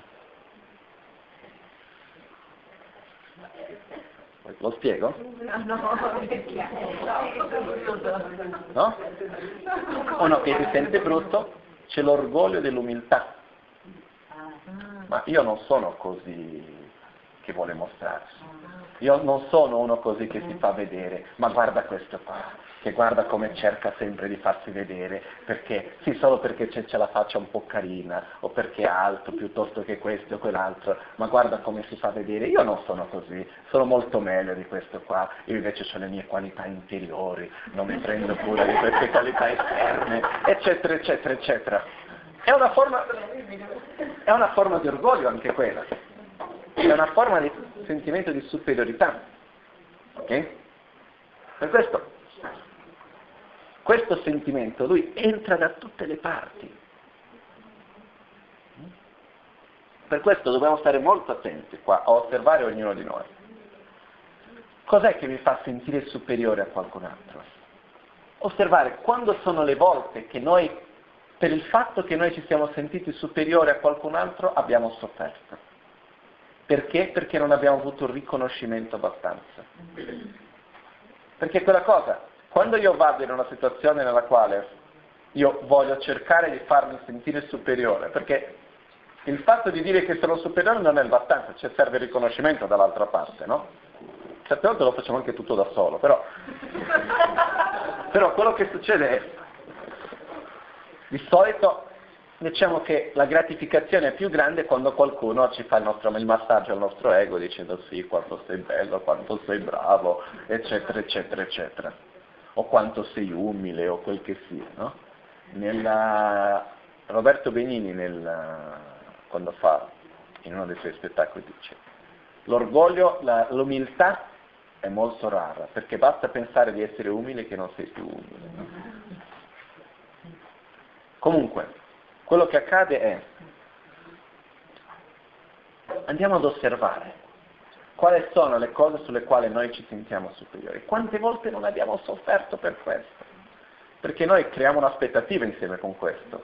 Io creo un'aspettativa di voler portare una mia qualità verso le mancanze degli altri e su questo voglio che ci sia un riconoscimento. Quando non c'è il riconoscimento, al contrario, soffriamo.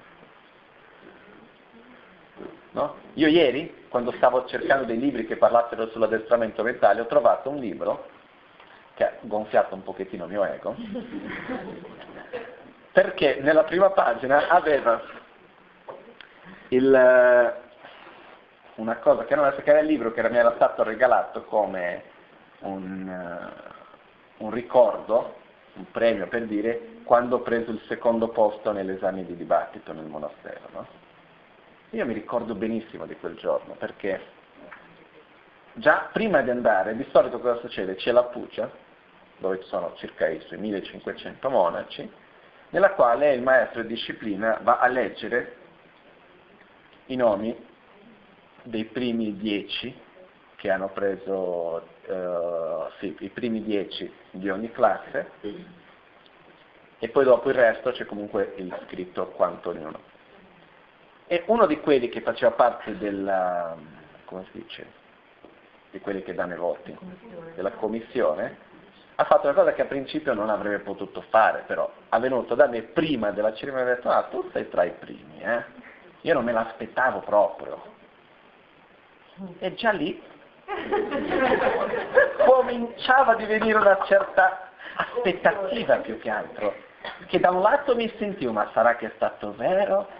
Da un altro lato sentivo, ma mi sta prendendo in giro? Cosa sarà? Cosa non sarà? Però già c'era lì qualcosina che si muoveva dentro, no? Vado lì, quando leggono poi i primi cinque devono alzarsi, vanno dall'abate che ricevono la carta, un regalo, uh, eccetera, eccetera. E io ho preso il secondo posto, no? E quella volta, in quel momento mi sono sentito, ah, no? Io sono 70 nella mia classe, era all'epoca erano 5 lama che c'erano nella mia classe, e così via, quindi ho detto, ah, è andata bene, no? Quindi questo, arrivo a casa, io cosa mi aspettavo? Mi ero creato tutto il filmino, no? Quando arriverò a casa mio maestro mi dirà questo, quell'altro, ah, eccetera, eccetera, eccetera. Arrivo lì, nessuno dice niente. Ma neanche mezza parola, eh? No, mio maestro non è che mi dice, ah bravo, ma neanche ti è andata bene. Niente. Io arrivo, vado lì, metto il mio libro a posto che mi hanno regalato aspetto un giorno, due giorni, tre giorni, neanche mezza parola. A me mi è fatto di un bene questo, ma di un bene. Perché? Perché io sono stato capace di osservare questa cosa. Perché il primo sentimento qual è? Ma come? Ho fatto tanto sforzo per studiare, sono riuscito a ottenere un riconoscimento e neanche una parola da parte tua. Come può essere questo? Quindi non riconosce i miei sforzi. No? Abbiamo questo senso di mancanza di riconoscimento e tutto il resto. Però io invece, meno male, ho avuto questa opportunità, grazie agli insegnamenti di Buddha, a osservare e dire, ma guarda me quanto sono stupido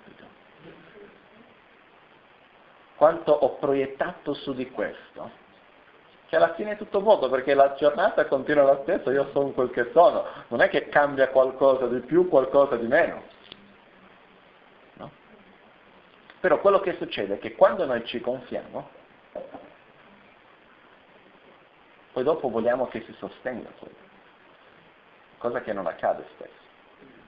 Per questo uno dei miei maestri, Geshe Tutterinci, lui era è ancora uno dei più importanti maestri di filosofia dentro la tradizione Gelupa, diciamo. Monastero di Sera, uno proprio dei più importanti, ma anche tra gli altri monasteri. E sempre che c'erano insegnamenti del Dalai Lama, lui, il Dalai Lama personalmente lo diceva di venire a sedersi a fianco a lui, proprio nella parte superiore insieme con gli abati, eccetera, eccetera. E lui invece si sedeva fuori del tempio insieme con i laici, in fondo, in fondo, in fondo, dopo i bambini della scuola, nel posto più lontano che c'era, dove non vedeva neanche Sua Santità. E una volta io glielo ho chiesto, ma perché non ti siedi dentro, che sei più vicino, eccetera, eccetera. Lui mi ha detto due cose. Ha detto, se io mi metto lì, prima di tutto, lui ha detto, preferisco sedermi al basso, perché se sono all'alto posso cadere e farmi del male. Se sono al basso non, non c'è dove cadere, sono già alla parte più bassa. Seconda cosa, lui ha detto, se io vado lì, invece di sentire veramente gli insegnamenti, io sto lì a guardare, guarda come sono in una posizione importante, gli altri come mi vedo, sto lì a gonfiare il mio ego e faccio tutto meno che ascoltare gli insegnamenti come si deve. Quindi cosa vuol dire questo? Vuol dire che lui riconosceva in se stesso un potenziale del proprio ego che voleva crescere. E per questo usava l'antidoto di andare a sedersi in fondo. Se lui non vedesse questo pericolo dentro di, pericolo dentro di se stesso, non faceva differenza dove andare, andare a sedersi. Però visto che riconosceva questo pericolo, usava anche l'antidoto. Ok? Per questo, quello che succede qua è quando sono in compagnia di altre persone, considererò me stesso come il meno importante, come faceva Gesù Felice. Anche se lui aveva il riconoscimento ufficiale per essere uno dei più importanti, dei 9.000 persone che c'erano lì, lui si metteva come uno degli ultimi. Ma come atteggiamento interiore, non come esteriormente per sentirsi, io vedi, guarda come io anche se potevo essere lì, io sono qua, vedi come sono importante. No? Come un atteggiamento interiore effettivamente. Cosa accade quando noi ci mettiamo come il meno importante degli altri? Tagliamo via la possibilità di cadere nella trappola del nostro proprio orgoglio. Questo non vuol dire che dobbiamo sentirci inferiori agli altri, né superiori né inferiori, riconoscere quali sono le nostre qualità, quali sono i nostri potenziali, quali sono i nostri difetti, però senza dover sentirmi più importante di nessun altro. Perché nello stesso modo che io ho tante qualità, ognuno ha le sue qualità diverse. E poi c'è un'altra cosa, chi sono io per giudicare l'altro? Nessuno. Io non posso giudicare nessuno da un punto di vista spirituale più che altro. Che ne so io quanto amore c'è dentro di ognuno di voi? No? Potrei anche dire, magari voi siete tutte delle emanazioni di Buddha che state qua per aiutarmi affinché io stesso mi sviluppi insegnando il Dharma. Chi può dire di no? Io di sicuro non lo posso dire. Però quello che succede che cos'è? Che effettivamente noi non possiamo giudicare gli altri. Okay? Per questo noi non dobbiamo né sentirci superiore né sentirci inferiore, ma dobbiamo dare importanza agli altri e non voler prevalere sugli altri, non voler sentirci di più degli altri. Ok? Eh, compreso perché hai girato. Ok? Quindi, quello che succede qua è quando sono in compagnia di altre persone, più precisamente si dice cantus sudan dropet ovunque e con chiunque vada, ovunque vada e con chiunque io ci sia, vedrò me stesso come il meno importante.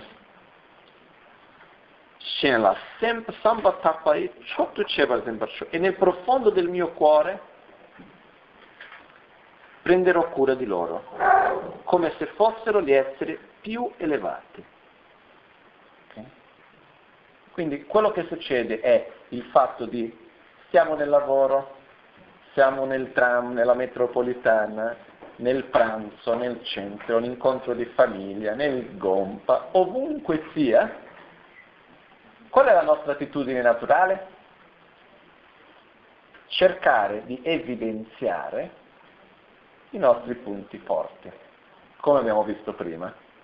Ok? Quello è quello che ci viene da fare, perché? Perché siamo guidati dal nostro egoismo. Qua dobbiamo fare il lavoro contrario. Quindi cerchiamo di non evidenziare i nostri punti forti. Questo non vuol dire che noi non li possiamo usare o qualcosa di questo genere. Eh? Non vuol dire che dobbiamo farci vedere come esseri inferiori. Però vuol dire che noi semplicemente non cerchiamo di evidenziare questo, non cerchiamo di farci di sentirci superiori a nessuno. Rilassiamoci. Okay? La cosa più bella. Ci sentiamo bene. Con chiunque sono, dove sono. Perché? Perché io non sono né... Perché quando io mi sento superiore a qualcuno già sono teso. Perché se l'altro non riconosce la mia superiorità è un problema per me. Se io mi sento inferiore a qualcuno, anche lì è un problema. Anche quella è un'altra tensione che ho. Se io non mi sento né superiore né inferiore a nessuno, e io do valore agli altri, perché mica tutti hanno lo stesso atteggiamento, eh? visto che molto probabilmente la gran maggioranza delle altre persone non avranno questo atteggiamento e cercheranno di evidenziare le loro qualità e mettersi in evidenza, eccetera, eccetera, eccetera, io do più importanza a loro. Ok? Prima te. Ma non rischi di aiutare loro a gonfiarsi? Eh? Non è che io faccio apposta di fare qualcosa affinché loro sviluppino il loro orgoglio, però questa è una cosa che noi non possiamo essere responsabili per l'orgoglio di ognuno. Questo assolutamente no. Quindi quello che noi facciamo è in questo modo non andiamo in uh, confronto, in contrasto con l'altro. Okay? Però punto, uno dei punti più importanti qua è sviluppare questa profonda umiltà, nella quale io non mi sento superiore a nessuno. Ok? Andiamo avanti. Anche qua c'è un altro significato, però adesso dovrei prendere il commentario, andiamo un pochettino avanti, poi dopo magari nella pausa pranzo me lo leggo un pochettino il commentario, così dopo lo possiamo rivedere. Shalom kundu rangyo la tokchi nyomon ta shemarum chebe na sentar donne doprasho. Esaminando con attenzione la mia mente, in tutte le azioni che compio, affronterò e eliminerò al suo primo apparire ogni difetto mentale, prima che possa nuocere a me stesso e agli altri. Ossia, starò sempre a osservare la mia mente. È una cosa che può sembrare un po' strana per qualcuno, però quello che è è avere questo atteggiamento di essere continua, con continua consapevolezza di ciò che faccio e ciò che penso. No? Da noi non si dice no, pensare due volte prima di parlare o prima di fare qualcosa. È qualcosa simile come questo. È come se le nostre azioni venissero leggermente in ritardo. E quindi quello che accade è che prima di dire qualcosa, prima di fare qualcosa, prima di prendere una decisione, prima di avere una reazione a ciò che accade intorno a me, osservo quello che sto per fare.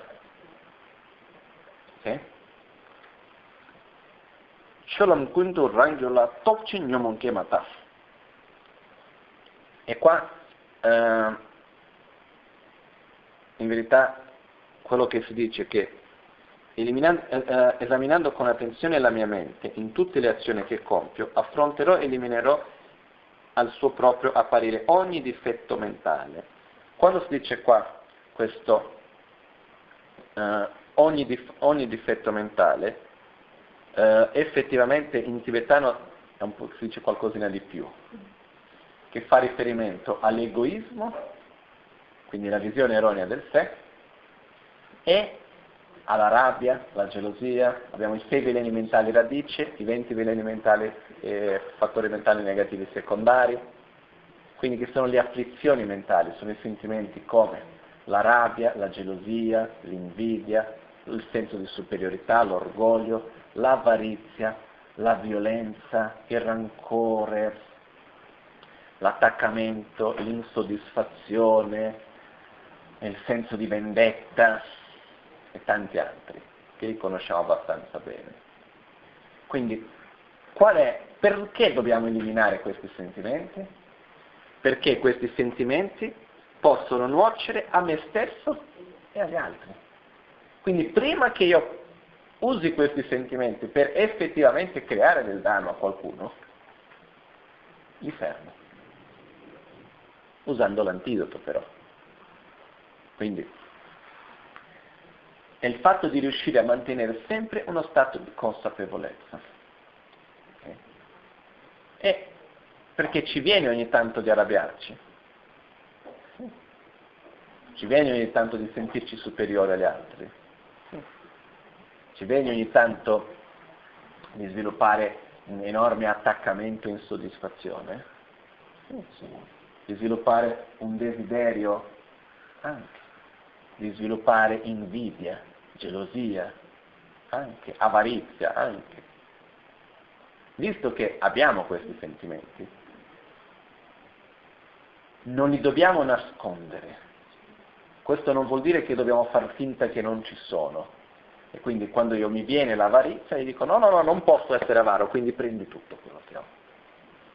Però effettivamente dopo che ho detto mi rimane quel dolore all'interno, la mia mente segue quell'oggetto ovunque vada.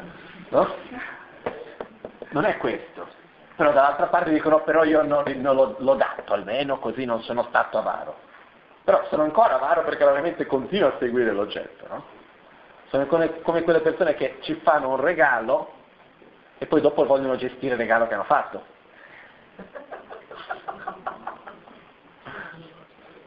No? Se qualcuno mi ha regalato qualcosa, è diventato mio o mi sbaglio?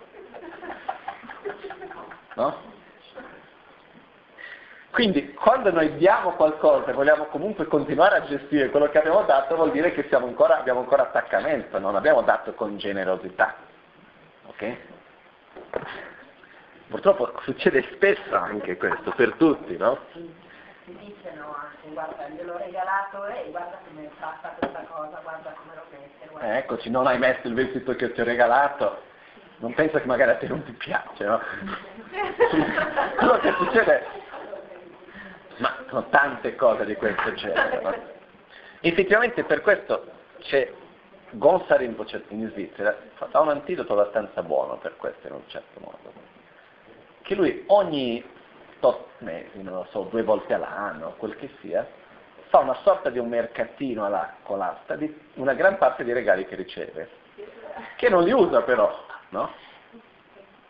E magari uno lì ha fatto il regalo con tutto l'impegno, dando la cosa più bella, dopo lo vedi che, che lo sta vendendo. Però quello che succede comunque, da dove eravamo partiti, dal fatto che noi dobbiamo riconoscere i nostri propri veleni mentali, perché noi li abbiamo. Okay? E quello che succede è che questa pratica dell'addestramento mentale è proprio di, di allenarci, di fare un training, andare in una direzione diversa di quella che noi faremo guidati dal nostro egoismo. Okay? Quindi abbiamo la rabbia, la gelosia, l'attaccamento, l'orgoglio, l'avarizia, eccetera, eccetera, eccetera. L'abbiamo. E dobbiamo però fermarli in un modo sincero, non facendo finta. Perché se io sviluppo una grande rabbia e odio verso qualcuno, perché quella persona mi ha fatto del male, quella persona mi ha fatto questo, ha fatto quell'altro, che poi magari è tutta una gran proiezione della mia mente, però per me mi ha fatto questo, quell'altro, lo vorrei distruggere, lo vorrei far soffrire, eccetera, eccetera, eccetera, io non posso avere questo oggetto di rabbia di fronte a me, vedo che quel sentimento sta sorgendo e sto per fare qualcosa abbastanza cattivo, e dico, no, non devo arrabbiarmi. Quindi vado lì, lo abbraccio, lo bacio, dico quanto ti voglio bene, Interiormente sto ancora sentendo, ti vorrei vedere non morto, ma male. Che morto non senti neanche più male, vorrei vedere male, no? Però al momento faccio finta che quel sentimento non esiste. Cosa succede con questo? Vado ad accumulare, accumulare, accumulare, accumulare, accumulare finché un giorno scoppio. O c'è l'esplosione o c'è l'implosione, che uno va in depressione profonda. Ok? Quindi affinché questo non accada, che cos'è? Io sono davanti al mio oggetto di rabbia, riconosco che ho quel sentimento e prima di reagire, io riconosco, sento la rabbia, ho la rabbia, però non lascerò che, con, che questo sentimento crei dei danni maggiori di quello che crea già del semplice fatto di sentirlo a me stesso e all'altro. Quindi non vado a parlargli in un modo violento. Da un lato mi piacerebbe tanto dire alcune parole a quella persona, però effettivamente sono parole guidate dalla rabbia e porteranno solo più sofferenza all'altro a me stesso, perché dire quelle parole di solito che risposte ho dall'altra parte? Anche di violenza. Prima cosa. Seconda cosa, la violenza porta solo più sofferenza dal punto di vista dell'interdipendenza anche del karma. Quindi visto che non voglio generare più sofferenza per me stesso e per gli altri, quando vedo che ci sono dei sentimenti non positivi, non è che cerco di nasconderli, non è che cerco di eliminarli così da un secondo all'altro, però non mi lascio, non li porto avanti, li fermo prima che diventino qualcosa di peggio. Quindi in che modo faccio questo? Poi ci sono tanti metodi per poter fare quello. Uno dei metodi più belli in assoluto è quello del verso 7 che vedremo poi dopo questo pomeriggio. Però quello che si fa è, quando vedo che questi sentimenti stanno venendo, respiro,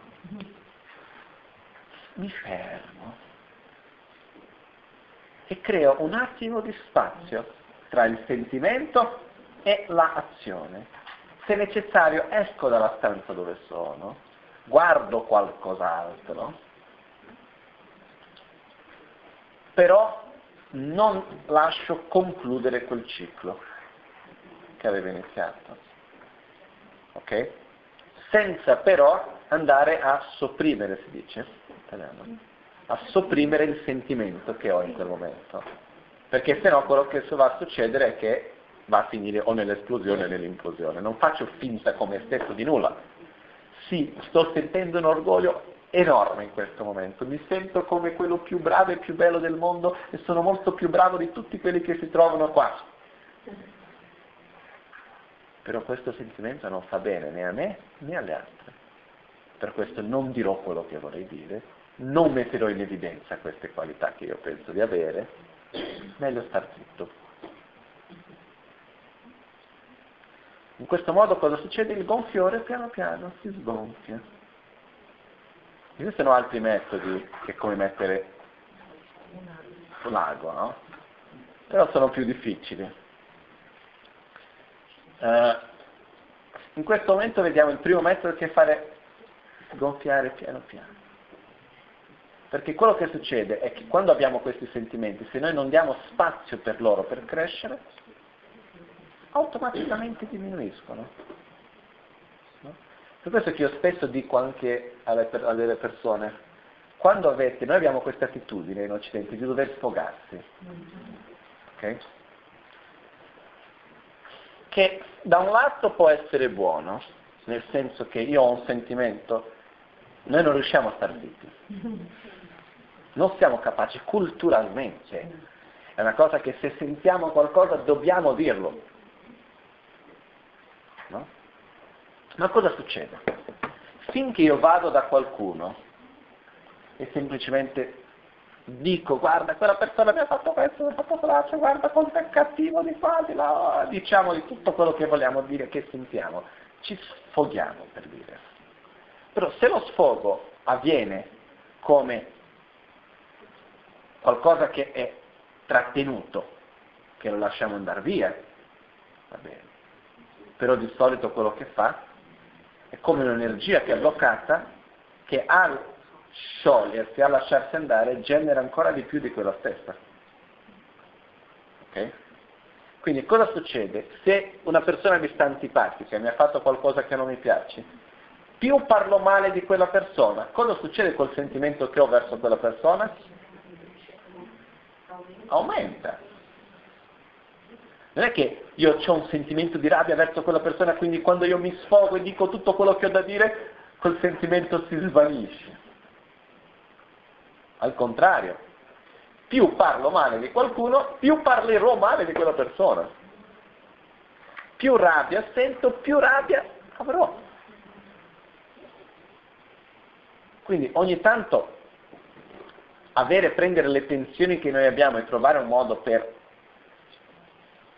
smaltire queste tensioni va bene, ma è questo concetto che devo parlare male, devo far venire fuori tutto quello che c'è dentro di me, dare tutto lo spazio a tutti i sentimenti che ho, secondo me non è proprio il massimo, nel senso che più gelosia ho, più gelosia avrò. È come giustificare dei sentimenti che abbiamo certe volte. Okay?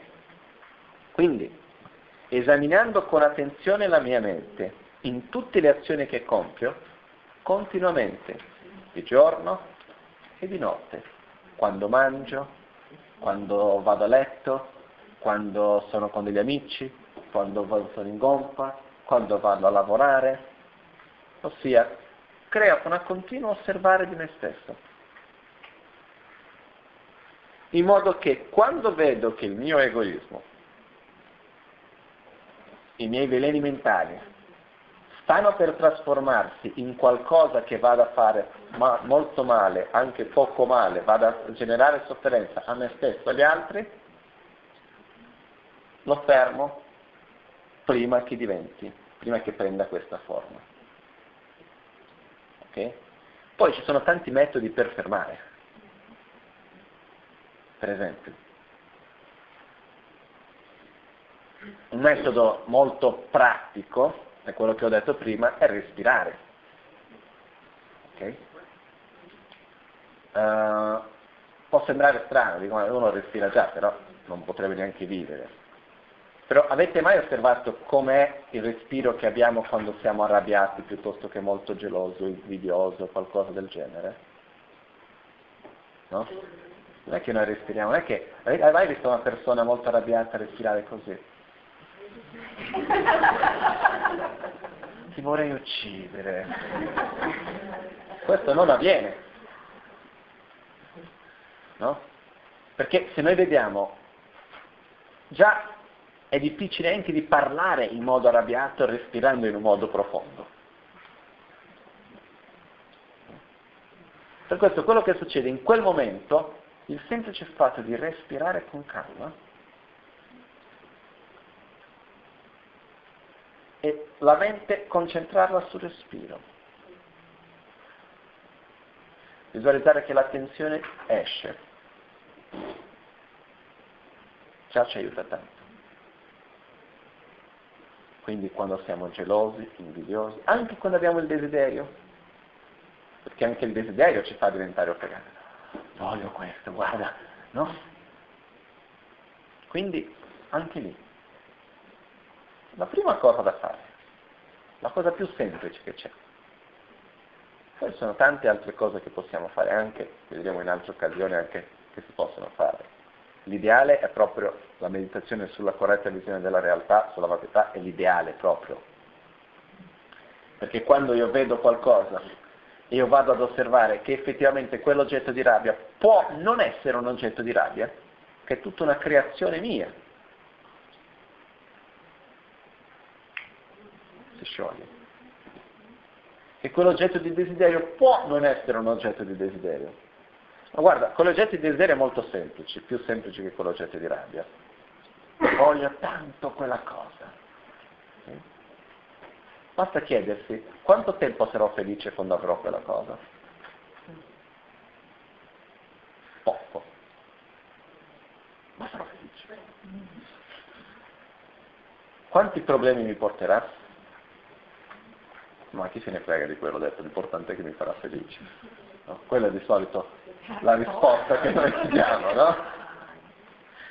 Però effettivamente se noi cominciamo a vedere qual è la certezza che quella cosa mi farà felice,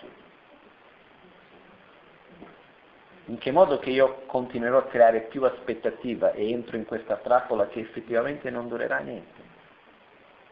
Se noi mettessimo sulla bilancia la sofferenza che noi abbiamo del desiderare, perché qual è la sensazione che abbiamo mentre desideriamo qualcosa? È piacevole o è spiacevole? È dispiacevole. Se desiderare fosse piacevole non dobbiamo mai ottenere l'oggetto di desiderio, basta solo desiderare che stiamo bene, no? No, quello che succede. Una cosa è quando noi ci mettiamo a immaginare desiderare è piacevole, no? nel senso che poi anzi dopo poi a volte arrivi anche quando ottieni sei anche poi alla fine anche soddisfatto. Perché pensavi che potrebbe essere di più, no? Ma quello che succede è che questo aspetto piacevole del desiderio è quando noi ci stiamo a immaginare il piacere che noi avremo ad ottenere quello che noi vogliamo ottenere. Quindi quando stiamo a programmare, no? Quindi, ah, io dovrò ottenere questo, ma guarda, e, e in un certo modo viviamo il futuro nel presente, no? Ma effettivamente quando c'è quella cosa che io ho bisogno di ottenerla, questa sensazione di piacere dell'ottenere, poi se non riusciamo ad ottenere l'oggetto, finché non riusciamo ad ottenerlo, diventa una cosa di dispiacere, no? Se noi mettiamo sulla bilancia il dispiacere che abbiamo avuto del desiderio e il piacere che abbiamo quando otteniamo quella cosa. Cosa pesa di più? Il peso che abbiamo nel voler ottenere. Poi dopo c'è la sofferenza di aver ottenuto e non essere stato quello che volevamo. Ah, perché abbiamo delle aspettative molto più grandi di dopo di quello che è la cosa. Quindi se noi mettiamo tutto questo in mezzo, e noi osserviamo questo, già questo ci aiuta a diminuire il nostro desiderio. Se noi mettiamo, quando osserviamo per esempio la gelosia, l'invidia principalmente, se noi mettiamo in mezzo di riconoscere le cose che noi abbiamo, riconoscere la nostra ignoranza tramite la quale noi ci stiamo entrando in una trappola che ci fa solo del male, eccetera, eccetera. Sono tanti mezzi che ci aiutano a diminuire quel sentimento in quel momento. Poi quello che accade è che nessuno è capace di eliminare questi sentimenti da un giorno all'altro, però è in un modo graduale, facendo questo addestramento mentale, osservando la propria mente in ogni momento, in modo che quando noi ci accorgiamo che siamo per fare un'azione che porta sofferenza a noi e agli altri, la fermiamo. Ok? Quindi questo è un'altra cosa molto importante dell'addestramento mentale, che non è una cosa intellettuale, non è una cosa che dobbiamo imparare delle cose e basta, dobbiamo generare questa consapevolezza della nostra mente. E questa avviene solo tramite la profonda sincerità con noi stessi, se no non avviene. Uh, c'è, un, c'è un verso che vi porterò domani, molto bello, di un altro testo di addestramento mentale alla fine, che adesso non me lo ricordo esattamente, che parla proprio di questo. Um, è qualcosa come ho cercato tanti, di ottenere tanti grandi risultati in questa vita e ho avuto tante delusioni, tante persone che mi hanno trattato male, tante persone che mi hanno offeso, tanti danni che ho ottenuto da altre persone però alla fine ho scoperto che l'enemico più grande da sconfiggere è il mio proprio egoismo. E all'aver scoperto questo e aver dedicato la mia vita a questo, ormai non ho più nessun rimpianto se dovessi morire, perché ho scoperto chi è il mio vero nemico. Okay? Quindi è il fatto di è una cosa graduale che viene di osservare la nostra mente osservare i nostri veleni che è già tanto, eh? È già tanto. Ranshin nebe semcheni diktu chapo nen tongse rinchen terdan cheba shin nyeba kawe cheba zin che zin sho. Quando devo affrontare un essere malvagio, preda di intense sofferenze e gravi mancanze, mi terrò caro un simile individuo, così raro a trovarsi, come se avessi scoperto un prezioso tesoro.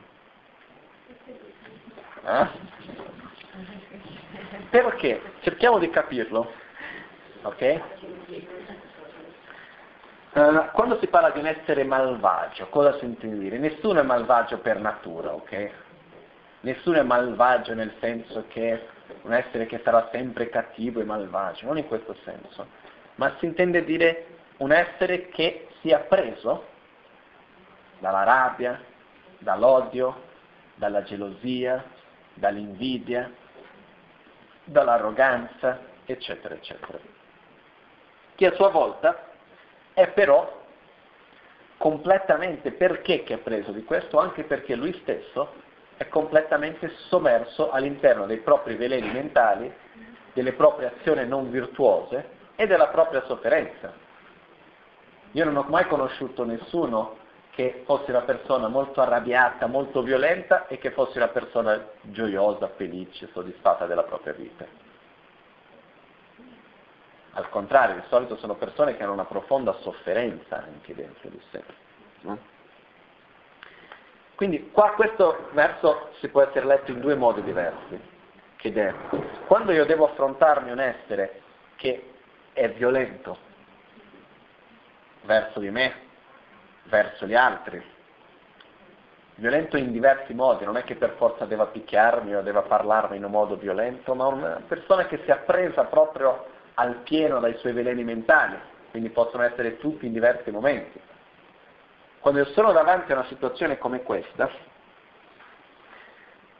seconda, il secondo verso, preda di intense sofferenze e gravi mancanze, questo si può intendere tanto per la persona che a sua volta è preda di gravi sofferenze e di mancanze vuol dire di azioni non virtuose che viene a fare guidato da questo, o se no si fa anche riferimento a noi stessi, che per il fatto di essere davanti a questa persona alla fine siamo sottomessi a situazioni di sofferenze, di mancanze anche per noi stessi, okay? quindi non è che necessariamente non è che è una situazione piacevole quella nella quale noi ci troviamo.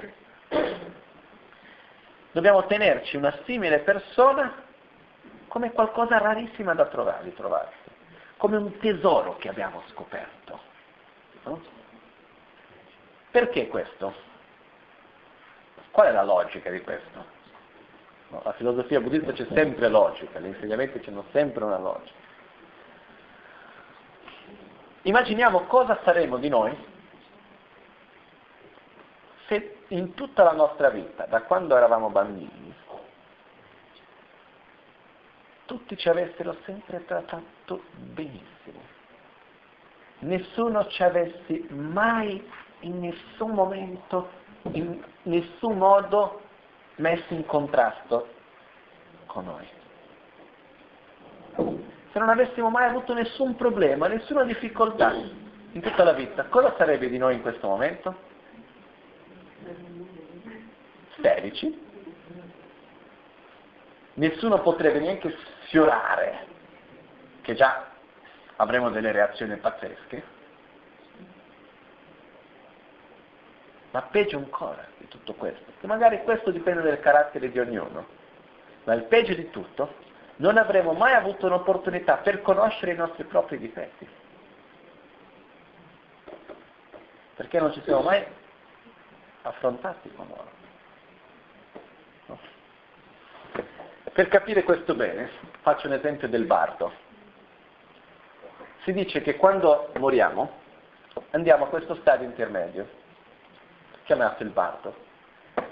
E Geshe uh, Champel Senghe spiega in un libro suo che si chiama Sogni, morte, rinascita, Sogni, bardo e rinascita, Sogni, morte rinascita, un libro molto bello, nel quale spiega le visioni che abbiamo nel bardo che non è che per tutti debba essere esattamente uguale, però che per tanti possa essere così. Si dice che quando moriamo dopo ci troviamo in un posto che è come se fossimo in un, in un piccolo spazietto intorno a tre grandi abissi. Okay?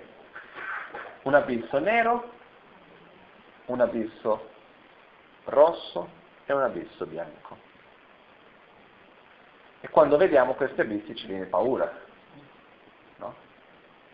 Di solito qual è la difficoltà che abbiamo di camminare in un filo, in una cosa molto piccola in mezzo allo spazio, in un posto molto alto? È la paura che abbiamo di cadere, perché effettivamente se camminiamo nei cordoli del marciapiede, per dire, riusciamo a camminare molto bene senza problemi, no? Quindi quando vediamo qualcosa che ci genera la paura ci fa cadere lì. Quindi è la stessa cosa in questo momento. In questo momento dovremo osservare prima di tutto l'abisso nero e guardarlo e dire questa è una semplice proiezione della mia mente. Non è un vero abisso, ma è il riflesso della rabbia che c'è dentro di me. Non cadrò in questo abisso della rabbia, visto che io ho l'antidoto della compassione, quindi medito sulla compassione. Poi dopo c'è l'abisso rosso, che vedo l'abisso rosso e dico non cadrò in questo abisso, perché io riconosco che questo non è altro che un riflesso del desiderio che c'è dentro di me. E io ho l'antidoto, che è riconoscere ehm, l'illusione che sono i beni materiali, i piaceri sensoriali, i piaceri mondani. Poi dopo c'è l'abisso bianco, che io lo vedo e dico non cadrò in questo abisso, perché io riconosco che non è un vero abisso, ma è un semplice riflesso della ignoranza che c'è dentro di me. E io ho l'antidoto che è meditare sulla natura ultima dei fenomeni, sulla corretta visione della realtà, sul fatto che nulla abbia un'esistenza inerente. Okay? Prendiamo lo stesso esempio, riportiamo alla nostra vita quotidiana. Mi trovo davanti a una situazione che inizialmente mi viene da arrabbiare, Io potrei arrabbiarmi se dentro di me non ci fosse rabbia? Potrei essere invidioso se io dentro di me non avessi invidia? No. Quindi effettivamente la situazione che c'è intorno a me non è nient'altro che uno specchio che sta riflettendo a me quello che c'è dentro di me. Quando mi viene rabbia, gelosia, invidia, orgoglio, ma principalmente parliamo dei sentimenti che sono verso gli altri più violenti in questo caso, possiamo vedere, che principalmente derivati dalla rabbia possiamo vedere anche, come l'odio, il rancore, il senso di vendetta, eccetera, eccetera, eccetera. Noi non avremo mai nessun, nessuna situazione nella quale sentire questi sentimenti se dentro di noi non li avessimo. Ok? Per quindi cosa succede? Quando siamo per esempio molto nervosi per qualcosa, ce ne abbiamo con più facilità.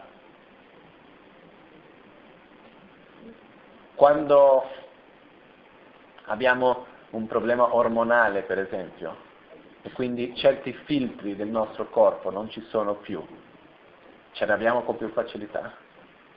Anche. Um, quello che succede è che quando noi non abbiamo quel sentimento di rabbia, la stessa situazione può fare in modo che noi non ce l'abbiamo. È mai successo a voi che una, la stessa situazione una volta vi ha fatto arrabbiare un'altra volta non vi ha più, più fatto arrabbiare? Perché? Perché ha cambiato il nostro modo di relazionarci con quella situazione. Ma più che altro, se noi osserviamo, questo non, non, so se tutti hanno mai avuto questa esperienza, però è una cosa che è possibile per tutti averla, se noi lavoriamo per diminuire la nostra rabbia in un modo generale, meno cose ci fanno arrabbiare. È come se, immaginiamo che i nostri sentimenti, adesso prendo come esempio la rabbia, però è lo stesso per tutto il resto, tanto i positivi come i negativi, è come una emanazione è, un, è come un campo elettromagnetico, per dire, un campo che si emana dal nostro cuore. ok? Più rabbia ho, più grande è questo campo. Quindi più sono le situazioni e le condizioni che faranno venire fuori quel sentimento di rabbia, mi faranno arrabbiare. Meno rabbia ho, più piccolo è questo campo, quindi più vicino qualcosa deve arrivare per farmi arrabbiare. Più amore ho, riesco ad amare le cose più lontane. Meno amore ho, per amare qualcuno deve essere veramente molto vicino. Ok? Quindi cosa succede qua? Succede che se noi effettivamente abbiamo questo atteggiamento di consapevolezza, cosa succede quando stiamo davanti a qualcuno che ci fa arrabbiare? Siamo davanti alla nostra propria rabbia. Nient'altro. È uno specchio. Ci servono gli specchi o no? Perché è tramite lo specchio che noi ci conosciamo meglio. Non è facile, eh? Non è piacevole, però è necessario. Perché non è che senza vedere e senza accorgerci che è lo specchio noi non soffriamo. Al contrario, l'effetto è peggiore.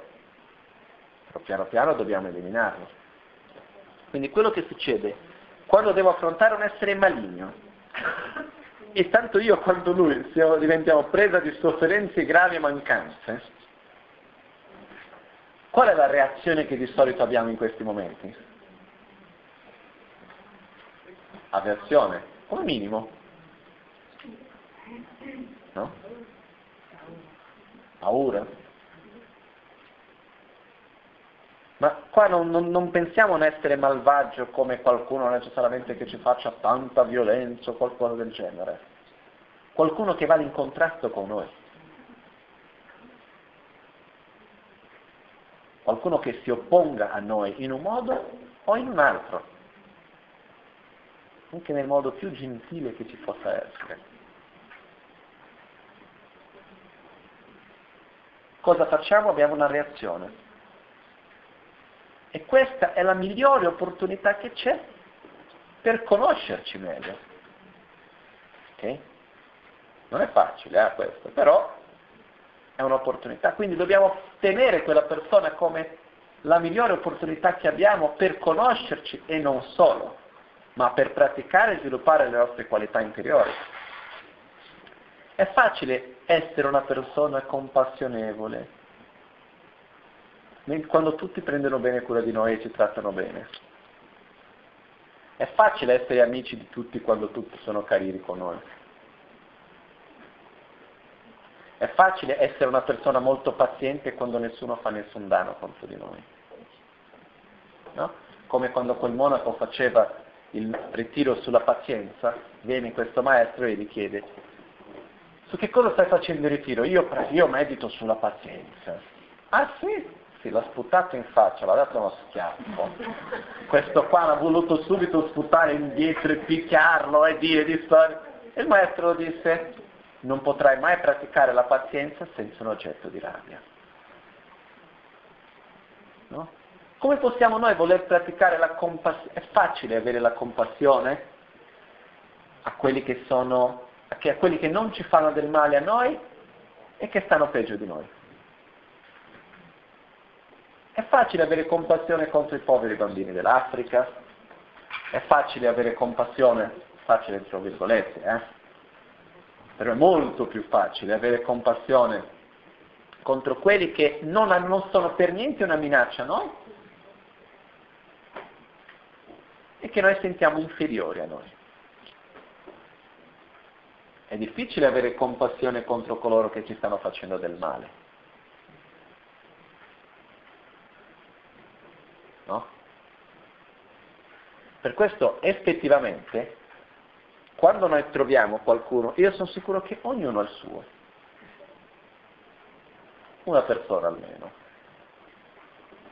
quella persona che mm, abbiamo una difficoltà con quella persona, che quando stiamo insieme con quella persona fa venire fuori quelle cose che noi non vorremmo mai aver visto che ci abbiamo, che non siamo più noi stessi, che si muove qualcosa all'interno, ok? Di solito durante il percorso della vita questa persona cambia. Prima una persona, dopo un'altra, poi magari c'è un periodo nel quale questa persona non esiste, però di solito avviene così. Dobbiamo tenerla come una persona molto preziosa, più che i nostri migliori amici. Perché?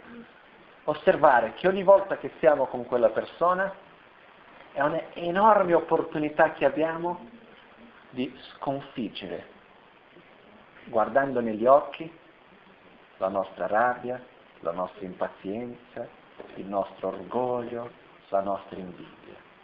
E qua, come viene detto, affronterò, proprio come affrontare un nemico, e eliminerò Uh, questo è quello pezzo di prima, però è la stessa cosa, il modo che io devo affrontare questi sentimenti, come viene detto prima.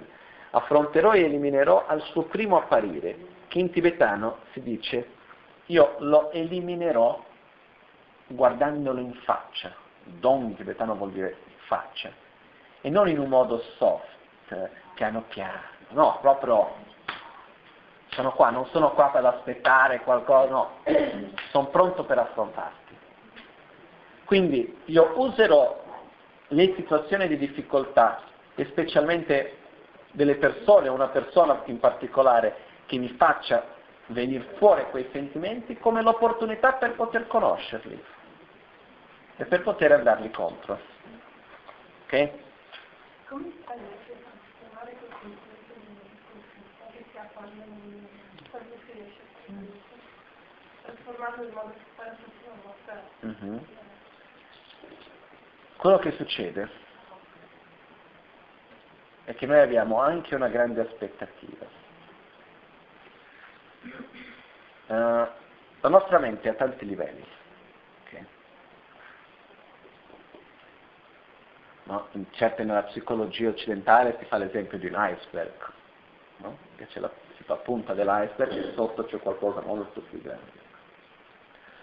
Io potrei fare l'esempio nella pratica del Dharma, che è un po' come se io ho questo tavolo, ok? Diciamo che io sporchi molto il tavolo con delle cose sopra e lasci queste cose sporche per un tempo molto lungo su questo tavolo e si vanno ad accumulare uno strato di sporco sopra l'altro. Ok?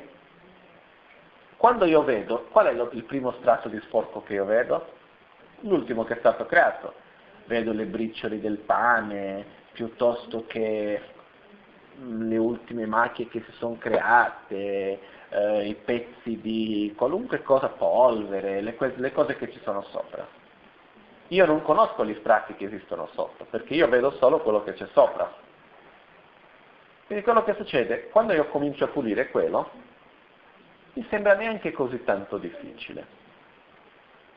E vado e dopo di un po' di fatica riesco a pulire abbastanza. Può succedere due cose. Una io mi sento bello, che bello, ormai è tutto pulito, e smetto di pulire.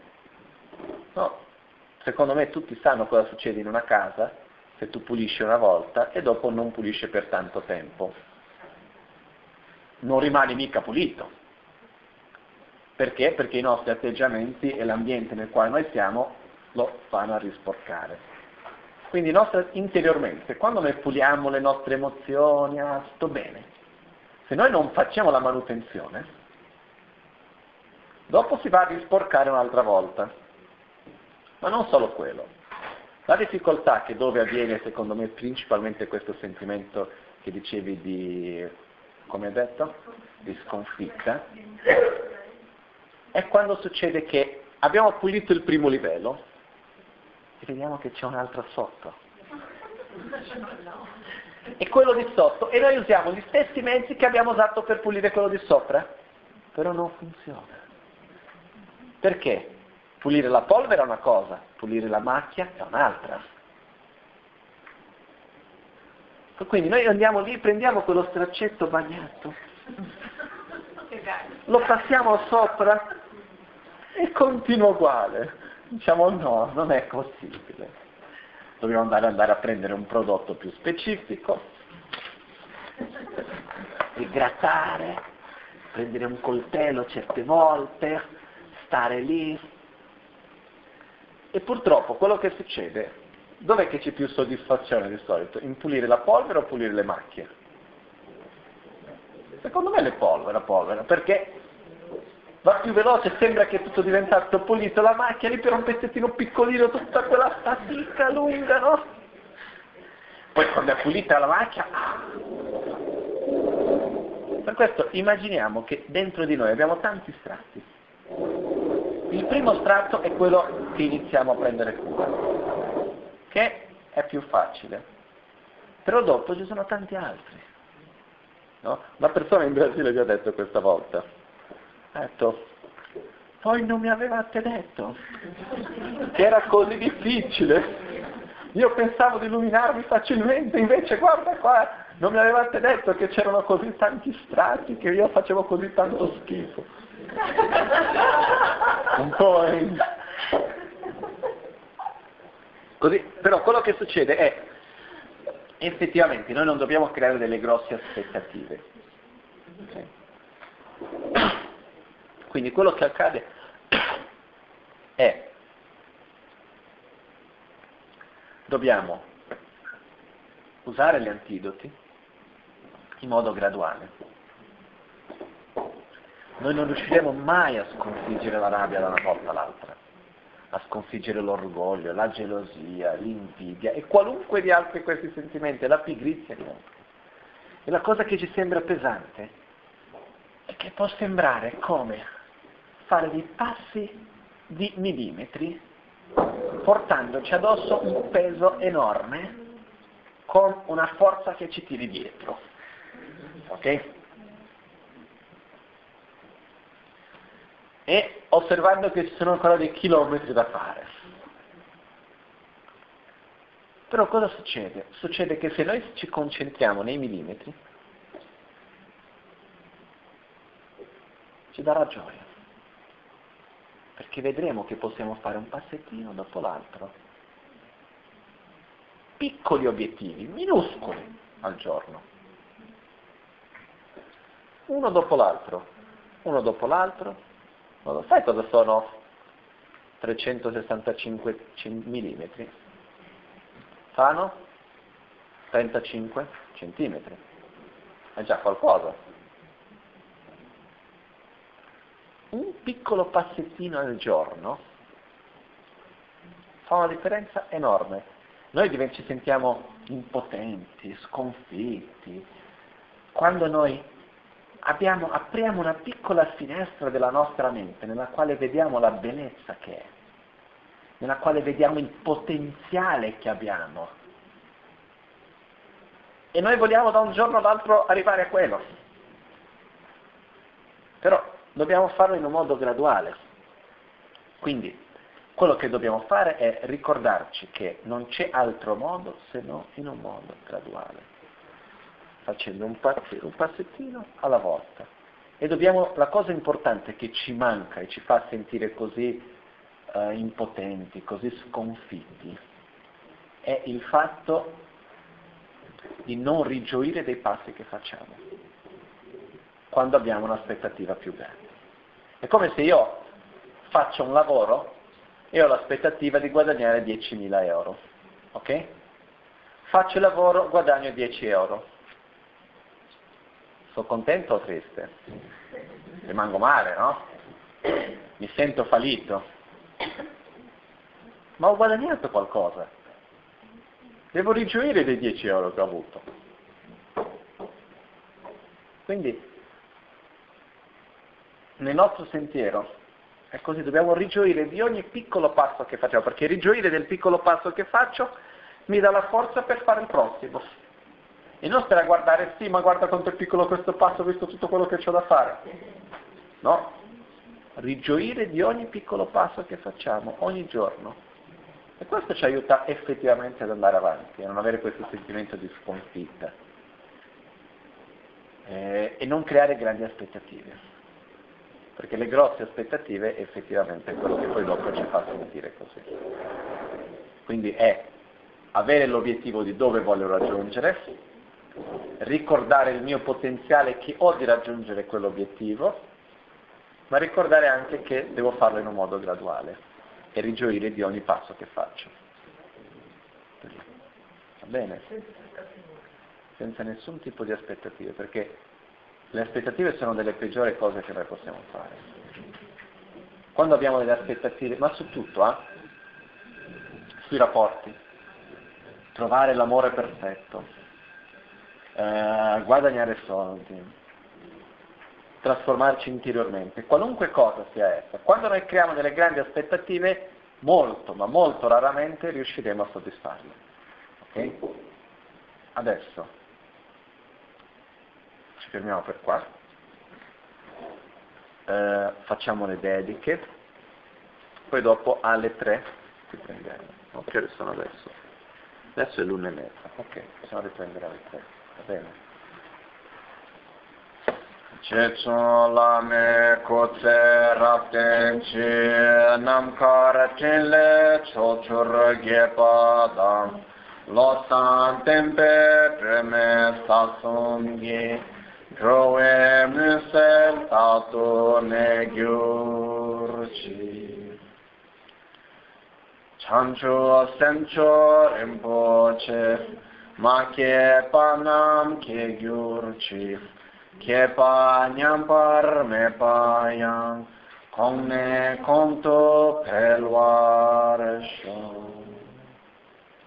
sho Ni mo de le tsendele Ni me kuyan de lekshin Ni tsentak to de lekshin